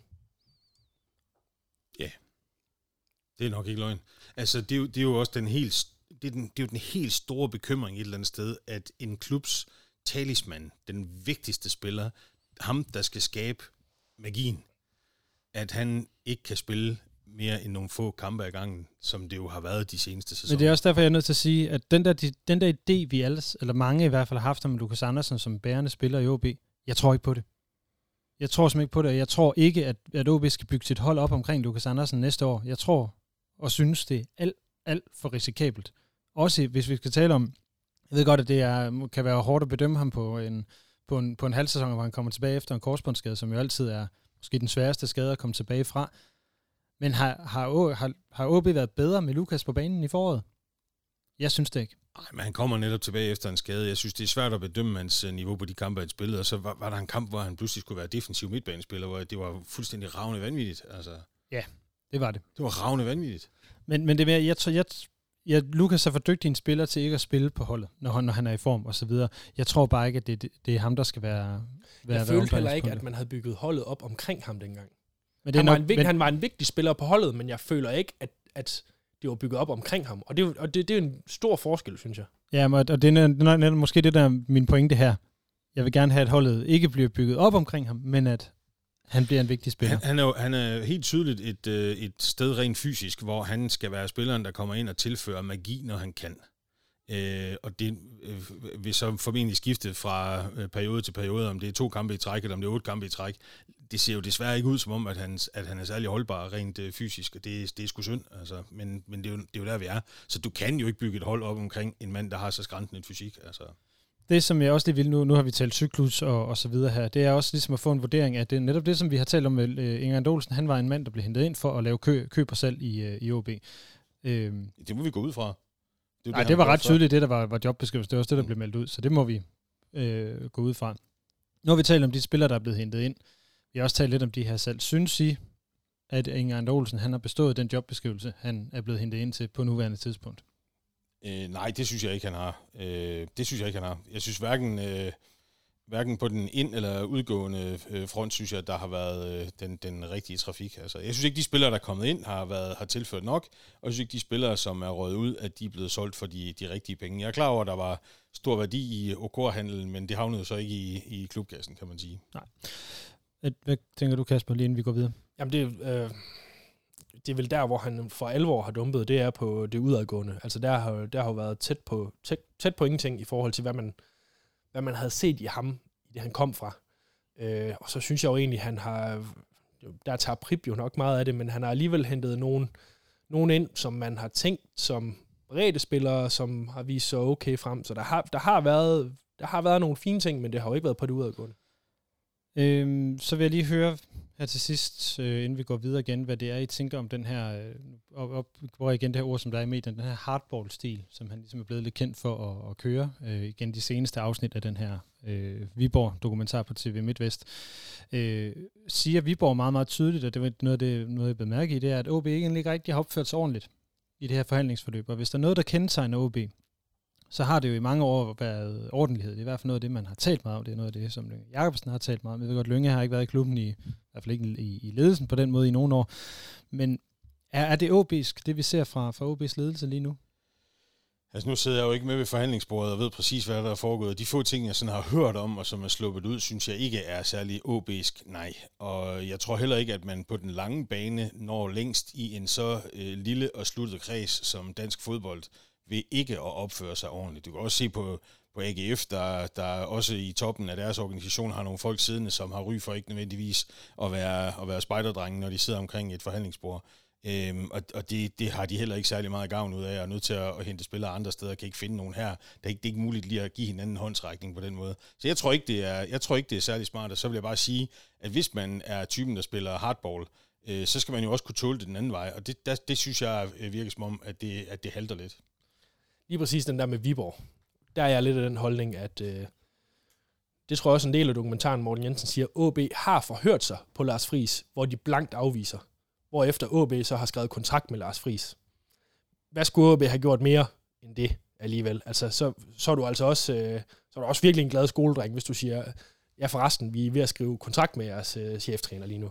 Altså, de har forhørt sig med ham, de vil gerne købe ham, bliver blankt afvist. Lige der tror jeg ikke, AB skulle have gjort meget mere. Altså, der, der kan jeg ikke se, hvordan de ikke har opført sig Nå, men det, er, det, er også, men, det var så mit næste spørgsmål. Er vi, når man hører de her ting, så er det jo også nemt at tage og male fanden på væggen.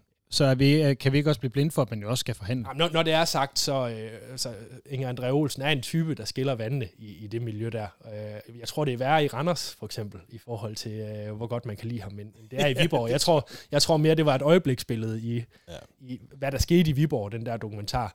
Så, så der, altså, sådan er det i, øh, i dansk fodbold. Der er nogen, der kan lide anden, der er nogen, der ikke kan lide anden, men, men Inge André er en mand, som der, der er flere, der virkelig ikke kan lide, og det er jo, og det har nok mere at gøre med sådan, hvis vi kigger på, hvordan der blev spillet omkring Thomas Bær og sådan noget, øh, mere end, end hvad der blev gjort med Lars Friis, øh, så, så tror jeg da virkelig, at, øh, at, at der er nogle stærke holdninger til ham på den ene og den anden side. Men at, at, nu spørger jeg simpelthen igen, fordi at, at, at jeg måske er lidt i tvivl her.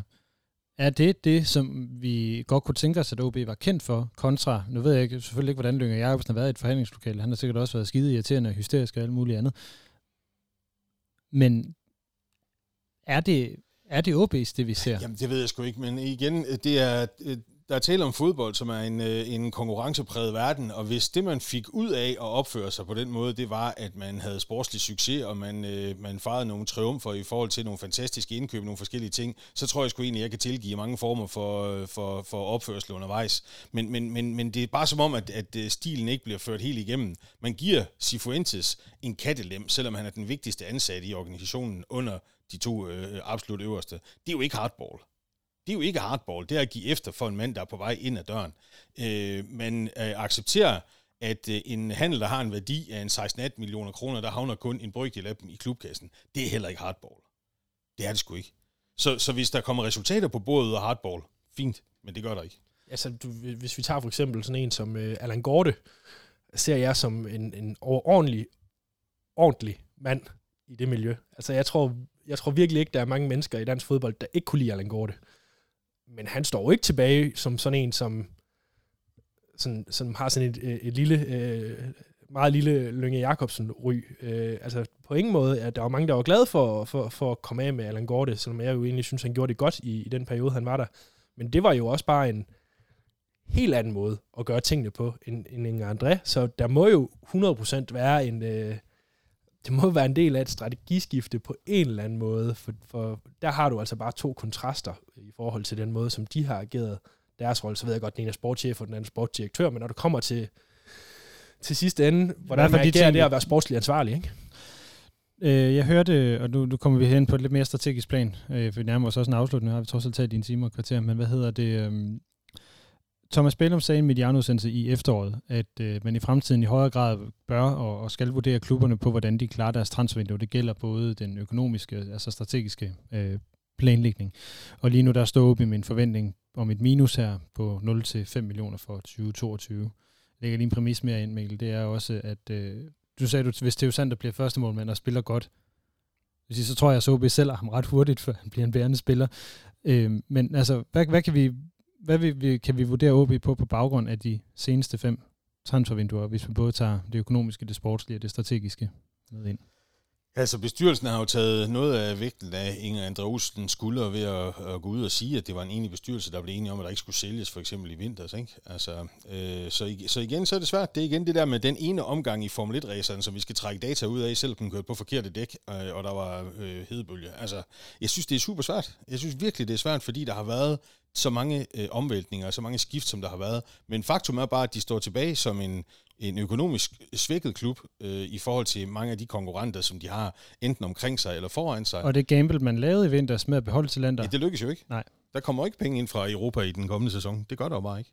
At det så bare var en straffesparkskonkurrence, og den lige så godt kunne gå den anden vej. Ja, men det gjorde den ikke. Det tror jeg var det, jeg tror, det var det rigtige at gøre på daværende tidspunkt, også i forhold til et, øh, ja, der ikke var en et længere perspektiv. Der, ja, det også, også det her med, at, at en klub som FC København ikke skal have lov til i 11. time at komme og byde på en spiller, og så sælger OB og har ikke en erstatning. Jeg tror også, der, der er noget, og det har Bælum sagt mange gange, og det blev også sagt under Allan Gorte, altså der, der er noget strategisk i, øh, hvordan man udad til agerer i OB, når der bliver budt på spillere. Og der er der det der med, at vi sælger ikke spillere til 4-5-6 millioner kroner mere. Så tror jeg også gerne, man vil vise det her, men vi står heller, altså, vi kommer ikke til at sælge til jer, hvis vi ikke selv kan dække ind indad til. Og der, der ved jeg, der så har været noget, der har været noget dårlig kommunikation mellem, øh, mellem Inger Andrea og FC København, i og med, at der blev budt så sent, som der gjorde. Det har ligesom fornærmet AB på en måde.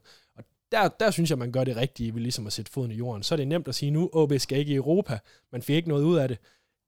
Altså, vi er ikke langt fra, at, at AB kunne have stået med bronzemedaljer og skulle i Europa, og så sad vi og sagde, at det var rigtig godt, at man ikke solgte til Jeg sidder heller ikke og angriber det gamble, man lavede dengang, og i øvrigt, så, sådan som jeg hørte, så var det heller ikke det beløb, der har været på bordet, øh, som, som blev tilbudt Jeg tror, det beløb, det var med det var, en masse bonusser. Ja, lige præcis. Det var, det var slet ikke det kontantbeløb, der ville have betalt i første omgang, og, og det var nok ikke endt meget højere, fordi de bonusser var bundet op på præstationer og antal kampe og den slags ting, som var højst øh, usikre, kan man sige. Jo, og det, igen, det var heller ikke for at angribe det, det var mere for at komme tilbage til det her, men altså, at, at OB er blevet for afhængig af transfers. Det, det er jo også det, der Alle ligger klubber er afhængige af transfers. Ja, det ved jeg godt, men, men, men, men netop med hende Inger Olsen har man jo også valgt, at man vil sætte sig hårdere på det som en, et, et, et, et økonomisk... Jeg tror, OB er blevet... OB er blevet øh, jamen, igen, det kommer sgu tilbage til, at de sidder mellem to stole, fordi hvis de var en, en klub, der bragte egne talenter til tors, krydret med nogle få bærende spillere til at forsøge at skabe en ryggrad på et hold, så var det en anden historie. Men det kan jeg jo sidde og ævle om lige så længe jeg har lyst til. Hvis ikke det er det, man vil, øh, så er det jo ikke det, man vil. Hvad skal du så se for Hornevej, hvor du tror på, at der er en retning og noget stabilitet? Øhm, jamen det scenarie, jeg beskrev lige før med... det vil jeg gerne se. Den der febervildelse, hvor alle spiller godt. Noget i den retning. Nej, jamen altså... Jeg vil, jeg, vil, jeg vil allerhelst... Jeg tror faktisk, jeg kan tilgive rigtig meget, hvis jeg føler, at indstillingen er der fra spillerne til hver eneste kamp. Så det er nok det, jeg drømmer allermest om, som det mest fromme ønske for, for den kommende sæson. Det er, at indstillingen er der hver gang. Det tror jeg faktisk.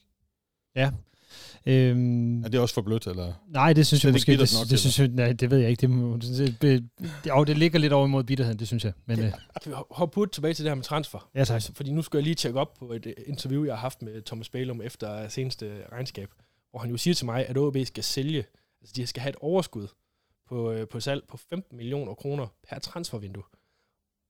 Jeg, jeg synes, de er så mile, milevidt fra nogensinde at kunne gøre det. Altså, vi er 30 millioner kroner om året.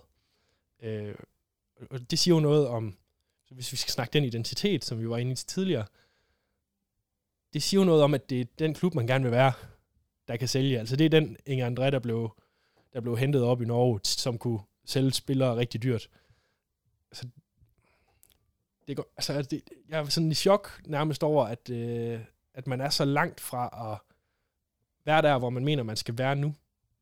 Øh, når vi har siddet og snakket om det her med, øh, med, med at skulle sælge. Øh, jeg kan også godt blive i tvivl om øh, sådan en, øh, sådan en Theo Sander, som burde være en pragtcase. Altså, så kan man sidde og blive sådan lidt bange for, hvad det, hvad, hvad det ender med, øh, i og med, at man ikke har kunne gøre det med Talander og Renne og sådan en som Tænkstedt, der skulle have været blevet og skudt af og sådan noget. Det, det, det bliver super spændende at se, hvordan OB de agerer på de salgsemner, de kommer til at have over det næste stykke tid. Luka Prip, er jo i en situation højholdt. nu, her i sommer er de jo i en situation, hvor der faktisk nærmest ikke er nogen spillere, de kan sige nej til at sælge, økonomisk betragtet. Prip kan de i hvert fald ikke sige nej til, hvis der kommer et, et, et, et, et bare, bare, et, bare et, hvad hedder det, anstændigt bud på. Højholdt heller ikke.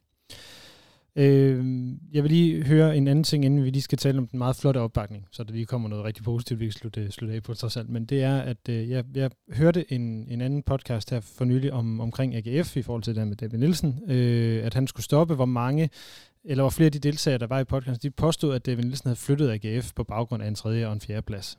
Og at han så røg ned. Og så var det den her 10. plads i den sidste sæson, så billedet er, men det var ikke så godt.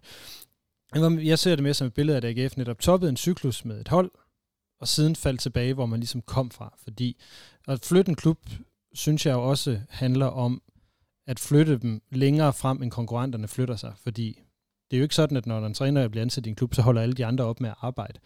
Øh, så mere for at sige, jeg synes ikke, at AGF har flyttet sig. Den vil jeg gerne lige have de for med, øh, for, uanset. Men, men på baggrund af, af det, vi har snakket om indtil videre, at OB øh, hvad kan man sige, er en af de top 6 og i lang tid var i spil til medaljer, synes I så, at OB er flyttet frem i det her Superliga-felt. Altså har man fået ryddet så meget op i, i løbet af de sene, seneste par år, kan man sige, at, at vi kan starte fra nul og så sige, nu, nu er vi klar til at lave det her reelle angreb. Nej, altså, nej, altså var det 14 femtepladser, så nej, det vil... Jeg, jeg tror, jeg i et øh, tweet for nylig kaldte det den samme havregrød, og det, vil, det er det vel stadig. Kasper, tror du, ser du, der er noget, der, der peger på, at OB har flyttet sig længere frem i det her en, en, eller at, at man overhovedet har en varig femteplads, fordi det er jo øh, det højeste, man har fået de sidste otte år. Det er en femteplads. Jeg ser jo egentlig den her sæson som en, hvor rigtig mange har skuffet. Jeg tror, øh, jeg tror selv i FCK vil man mene, man på nogle parametre har skuffet. Øh, FC Midtjylland, øh, Brøndby. Øh, så, så du har ligesom en sæson, hvor at øh, dem, som OB de nok ligger lige slipstrømmen på, at de har, øh, de har nok underpræsteret, hvis vi kigger i et større perspektiv. Og selv der kan OB ikke sådan rigtig øh, slå til. Øh, så så jeg, jeg tror desværre, man måske lige har mistet et par skridt, hvis vi kigger på det, det større billede og det mere organisatoriske, så tror jeg, så tror jeg ikke, OB har hentet på dem, de gerne vil hente på. Nu vil jeg gerne lige ramme AGF før. Ligger OB, nu, nu vælger jeg at sige stadig, men ligger OB stadigvæk over AGF i det her Superliga-hierarki? Øh, nej, ikke, ikke økonomisk, og det, i, i, i, på den lange bane, der er det det, der kommer til at, at betyde noget. Ja, og, ja økonomisk, øh, organisatorisk, øh, så tror jeg, så tror jeg, at AGF, de er, øh, de er lige foran OB. Altså, øh, OB ligger vel lige præcis inden for top 6 eller sådan noget i, i, i den dur, hvis vi skal kigge i det større billede, og, og sådan, hvor man sådan reelt har stillet sig mere end point over en sæson. Sidste spørgsmål, inden vi går videre. Hvem er det, I kigger på for at sammenligne OB? Eller for at sige, hvem, ligger, hvem er det, OB skal ligge og slås med? Er det AGF? Er det OB? Er det Nordsjælland? Ja, det er OB og AGF, som jeg i hvert fald øh, et eller andet sted kigger på, fordi det er traditionsklubber, der har haft noget af de samme udfordringer, som, øh, som OB har øh, strukturelt organisatorisk. Øh, uheldigvis ser det ud som om, at der er for OB ser det ud som om, at, øh, at AGF har fået på sponsorfronten og på, på, på indtægtsfronten fået styr på nogle ting, som til synligheden ikke rigtig kan lade sig gøre i, øh, i, øh, i Aalborg. Og i det øjeblik, at, at OB får kontrol over tingene, hvis de gør det, så er de også i overhængende fare for at kunne stryge forbi. Men det er dem, jeg prøver at sammenligne med, fordi der er tre klubber, der, der, der har, er på en anden hylde, sådan som jeg ser det. Og så er der tre klubber, der ligger lige under. Men der er jo mange, der bejler til et eller andet sted også at komme derind, ikke? Altså. Jeg, vil også sætte, jeg tror også, jeg vil sætte FC Nordsjælland for at nå B på det, altså, sådan det hele er bygget op. Altså, jeg vil, jeg vil nok have ja, den åbenlyse top 3 i, uh, i klubstruktur, og organisation og økonomi. Så, sætter jeg, så vil jeg sætte øh, Nordsjælland ind øh, klart derefter, og så, så vil jeg så sætte et, et hul ned til de her ja. tre, tre traditionsklubber. Jamen det er jeg faktisk ikke uenig med dig i, også fordi så jeg plejer nogle gange at sige, at jeg vil ønske, at jeg var Nordsjælland-fan, fordi det skulle, øh, det, det er sgu inspirerende at kigge på, øh, og de har sat en så klar retning på tingene, så man, der er ingen der er tvivl om, hvad de er. Ingen, altså. Og det her, det er så langt væk fra OB's selvforståelse, at det er helt sindssygt. Altså, det er nærmest underligt at sidde og sige, ja. men altså, det, er, øh, det, det sjove er, ligesom at, at kigge, kigge på klubbens øh, sådan identitet og sådan den, den måde, som fans ser på klubben, og jeg, og jeg forstår, jeg forstår traditioner, og jeg forstår, øh, det var lidt ligesom da Martin Cifuentes skifter til Hammerby, og folk er sådan lidt, hvorfor skifter han til Hammerby, sådan en lille svensk klub, men der er også, der er en stor selvforståelse deroppe, og de har, de har deres helt, helt egen rolle i svensk fodbold. Så, så der er en sjov, øh, diskurs i forhold til, om vi snakker organisation, som vi sidder og gør nu, og økonomi, eller den måde, som man selv ser sig som klub. Og der, der står OB og AGF jo også ret stort, for det er traditionsklubber med en lang historie. Ja, og så skal vi tage videre til den måde, som nogen måske ser klubben på. Ja.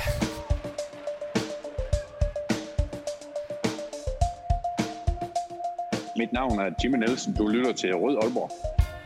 Så lad os slutte på den helt positive note, som jo har været øh, opbakningen på tribunen i den seneste sæson. Som øh, alle de andre hold i Superligaen, så er OB gået markant frem i forhold til øh. Man er gået fra, altså, hvis vi kan sige, den seneste halvsæson, der er decideret målbar og reelt målbar, det er jo efteråret 2019, der havde man 5.545 i gennemsnit. Nu ligger vi altså på øh, 7.998. Vi ligger på omkring de der 8.000, som man øh, jo var oppe og, og, og røre ved i, i, de, i det bedste år i slutningen af, af 90'erne. Øh, hvor, hvorfor er OB kommet derop lige pludselig, Mikkel? Øhm, det tror jeg kræver en lidt, uh, lidt mere omtanke, end jeg måske lige har givet det. Men jeg tror, at for mig der er en af forklaringerne på, hvorfor det er fedt at være på Aalborg Stadion, det er i virkeligheden øh, dem, som jeg også, tror jeg, fire eller fem gange i løbet af sæsonen har givet øh, titlen som øh, man of the match, nemlig Vesttribunen. Det, der foregår dernede, har for mig været decideret rørende i, i det sidste år. Der er sket en, en bevægelse fra at være en fantribune til at være en, en sådan et inferno af støtte som, og, og kreativ støtte, som jeg simpelthen synes er vanvittigt fedt. Om det er derfor, der også er, er, er flere mennesker på de andre tribuner, det ved jeg ikke, men det smitter i hvert fald. Jeg har gjort altså, oplevelsen bedre, det er der ikke nogen tvivl yes, Selv over på Bidre Nord, der sidder vi jo og, og synger med på, på nogle af, sangene, og, og deltager også i det der øh, råb frem og tilbage mellem de to øh, tribuner øh, gnidningsfrit, og det tror jeg sgu aldrig er sket før. Det kan jeg ikke huske er sket før i hvert fald. Kasper, øh, nu kan man sige, at øh, normalt så plejer det jo at følge de sportslige præstationer. Vi kan jo se, at eller jeg har været inde og kigge på de her øh, til, gennemsnitlige tilskuertal. Øh, til den gode og dårlige side. Ja, det er nemlig det ikke, men at øh, tallet faldt jo til de her forfærdelige øh, 5,5 eller under 5,5 øh, under Morten Vihorst, hvor der var allermest frustration over, hvordan øh, tingene hang, øh, hang sammen, og hvor man jo også får en sine plads øh, omkring der 17-18 stykker. Øh, nu har man altså haft 8.000 næsten, jeg vil godt sige 8.000 i, i snit på stadion, og man ender på en, på en femteplads. Har den, vil du sige, at det her det har haft noget med det sportslige at gøre? Jeg tror ikke, øh, nu er det mega svært for mig at så, at så sige noget kvalificeret, for jeg sidder på pressepladserne, øh, og, og sidder langt fra det og ser det på afstand. Men min fornemmelse er, at det ikke har så meget med det sportslige at gøre, at der, der sker et eller andet i fankulturen og fanmiljøet, som er rigtig positivt lige nu, og der er det jo mega svært for mig at sådan sidde og forklare jer, hvad det er, der sker. Altså, jeg, jeg, det er jo på, på anden og tredje hånd, jeg får, øh, altså, jeg får et indtryk og sådan noget, men jeg har et indtryk af, at, at det måske er blevet mere inkluderende og mere åbent. Altså, det ser ud som om, der er, der er flere, der deltager i det skæmningsskabende øh, sådan bredt. Altså, altså det er måske... Øh, jeg, jeg siger ikke, det har været en lukket klub, men det er det i hvert fald ikke nu, øh, når man kigger udefra og så ser, hvor mange, der skaber stemning på stadion. Øh, så, så uden at jeg sådan kan slå hovedet på sømmet og sige noget, så, øh, så vil jeg i hvert fald tro, at der sker et eller andet i miljøet, mere end det er på grøntsværen, der sker noget i forhold til, at vi får flere tilskuere på stadion. Så der har været en, en meget markant udvikling øh, de seneste to-tre år. Jeg synes jo, jeg bliver ved med at vende tilbage til den her 20-års jubilæumkamp for, for 99-mesterskabet, hvor jeg synes, der var noget, der sidrede i byen, som, som jeg ikke har mærket før, øh, eller i hvert fald i, siden 14. Øhm, og Bælum har snakket meget om det her med, hvor, hvor vigtigt øh, Vesterbyen jo har været for, for stadionoplevelsen, og hvor meget de har forsøgt at give dem plads, hvilket jeg jo synes, man kan se med, øh, Vester, at øh, Vesterbyen har fået Vesterbyen som navn, den ikke længere hedder Spanord til byen, og den her øgede dialog, der, der har været mellem klub og, og, og, og hvad hedder det, de stemningsskabende fans. Og så synes jeg også, at det ved jeg godt, man altid har haft, øh, altså både i, i Simon Vangsgaard, i Christian Golding og nogle af de andre SLO'er, der har været der, men at, at øh, sådan en som Michael Melsen, er kommet ind og er blevet SLO i, i klubben, og som har været med til at bygge hele det der værk, som Vesterbyen er op, det, det tror jeg har været meget afgørende. At der er kommet en større tillid mellem klub og, og fans øh, i det hele taget. Nu kommer der lige en typisk øh, lille bitter pille her, fordi vi skal lige se det her. Øh, ja, det skal der, det skal der holde i mere end en sæson. Jamen, jamen vi skal lige se det køre videre i en sæson, øh, hvor vi ikke kommer på bagkanten af en periode, hvor folk de var spadet ind i deres egen hjem og ikke kunne komme ind øh, nogen steder og komme ud og få nogle oplevelser, fordi det kan godt have betydet en lille smule i forhold til, at der rent faktisk kom flere folk på, på det, stadion. Det kan det sagtens, så vi kan også have en, en, en oplevelse af et EM sidste sommer, som, øh, som gjorde, at fodbolden lige pludselig blev ekstremt mainstream, og mange fik et stort følelsesmæssigt forhold til det, fordi at øh, landsholdets bedste spiller faldt død om øh, i, i parken. Ikke? Altså, der men, men lad, mig, lad mig sige det på den her måde her. Jeg, jeg, jeg havde i flere år et øh, noget distanceret forhold til det med at komme på stadion, øh, og havde heller ikke sæsonkort i perioden under øh, Vikhorst, fordi jeg simpelthen ikke synes, jeg var underholdt. Jeg synes, det var øh, nærmest deprimerende øh, at, at bruge sin eftermiddag eller sin aften på det.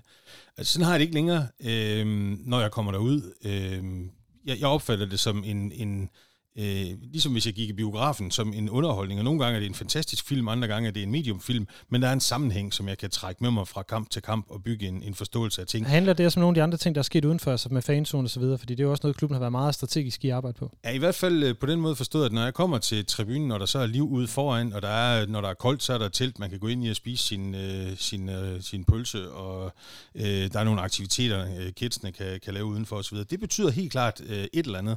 Øh, men så vil jeg sige, der er stadigvæk nogle skridt til, at man øh, forbedrer stadionoplevelsen til at være sådan helt optimal, fordi øh, stadigvæk i dag er det sådan, at hvis man forsøger at skaffe sig et eller andet at spise i pausen, så kommer det åbenbart hver gang bag på dem i pølsebåderne, at der er 45 minutter i en halvleg, og når den er slut, så skal der være en ny runde pølser klar.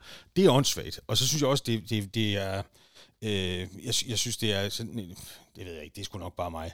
Men, men og undskyld Lars, fordi jeg holder meget af dig som person, men cirkusdirektørrollen der med, med Sprikstalmeisteren i det røde jakkesæt og så videre, den, den, den synes jeg er old. Jeg synes, man skal prøve at finde på noget nyt der. Altså. Men Det er, der, det, det er der mange, der synes. Okay, ja. Men, og også, det er heller ikke en kritik øh, af Lars personligt. Jeg kan holde også meget af Lars. Men, øh, men ja, der, den kritik har jeg hørt mange gange. Ja, øh, hver gang der bliver råbt øh, selv tak, der øh, er jeg ved at brække mine tæer ned i skoene. Altså, det, det er simpelthen bare for meget. Men, men, men Vesttribunens måde at løfte på har gjort det sjovere for mig at komme på stadion. Også til de kedelige kampe. Der er det blevet sjovere. Det, der fik jeg også en oplevelse af øh, under corona, hvor jeg var egentlig heldig at kunne komme ind og se kampen, i og med at jeg er journalist. Ikke? Øh, det gør også meget for din forståelse af, hvor underholdende en fodboldkamp har været, hvordan stemningen, altså det gør voldsomt meget i forhold til, hvor meget jeg har tænkt over. Jeg har altid tænkt på det som, at det var det sportslige, der ligesom var udgangspunktet for stemningen på tribunen foran.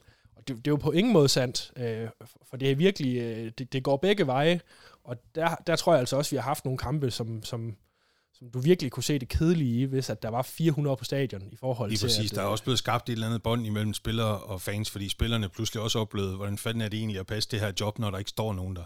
Øh, og der var nogle deciderede rørende episoder efter, der var blevet åbnet op igen, hvor spillerne virkelig sådan, man kunne se på dem, at den der takkerunde, det var ikke bare en standard takkerunde, det var faktisk en, hold kæft, var I egentlig vigtige for os, agtigt. Og den, den tror jeg måske gælder begge veje, at fansene også oplevet, eller har opdaget, hvor vigtige de er for spillerne.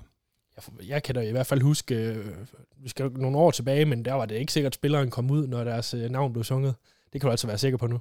Ja, det er det, og det var jo også pinligt, vil jeg lige sige, dengang spillerne ikke gjorde det. Det var, det var godt nok skidt. Men øh, kan, vi, kan vi sige så meget mere andet end at bare give en, en kæmpe kado ned til, til fanscenen? Bare fortsætte Vesttribunen og fortsætte øh, opturen, det er fedt. vil sige, at øh, jeg har en aftale med øh, de to kaboer, øh, Mikkel og, og Peter, om at de skal være med på et tidspunkt. Det er ikke lige lykkedes at koordinere det her i, i forårssæsonen, men vi satser på, at de kommer ind og er med og fortæller lidt om, hvad de skal lave, eller hvad de laver nede, øh, nede på Vesterbyen, og hvordan de har set den, øh, den her udvikling. Vi er ved at nå til vejs ende. De her, øh, er der noget, I gerne lige vil tilføje, inden vi lukker ned for den her omgang? Nej, jeg, jeg, jeg tror ikke, jeg har meget mere at sige generelt om OB. Jeg er klar til at tage på fodboldsommerferie nu. Ja, vi har også været igennem en, øh, en hel fodboldkamp nu, plus øh, lidt tillægstid. Mikkel, har du noget at, at tilføje herinde? At Nej, jeg forsøgte med at lære det norsk, øh, for det er tydeligt eller noget der, men uh, nej, jeg har ikke mere. Nej, det var i orden. Jamen, så, så tillader vi så at fløjte kampen af for den her øh, Rød Aalborg. Vi, øh, vi går ikke på sommerferie. Der kommer lidt mere her hen over sommeren inden sæsonstart. Vi skal selvfølgelig også tale meget mere konkret om, hvad der skal ske næste sæson. Men tusind tak til alle jer, der har lyttet med på den her, og alle jer 96, der støtter os på tier.dk. Der kommer lige noget ud i næste uge. Det kunne være rigtig fedt, hvis vi nåede 100 inden øh, den nye sæsonstart. Ellers, tusind tak for støtten i til podcasten i den her sæson. Vi glæder os til den næste. Mit navn er Lasse Udharnet, Forza OB, og tak for nu.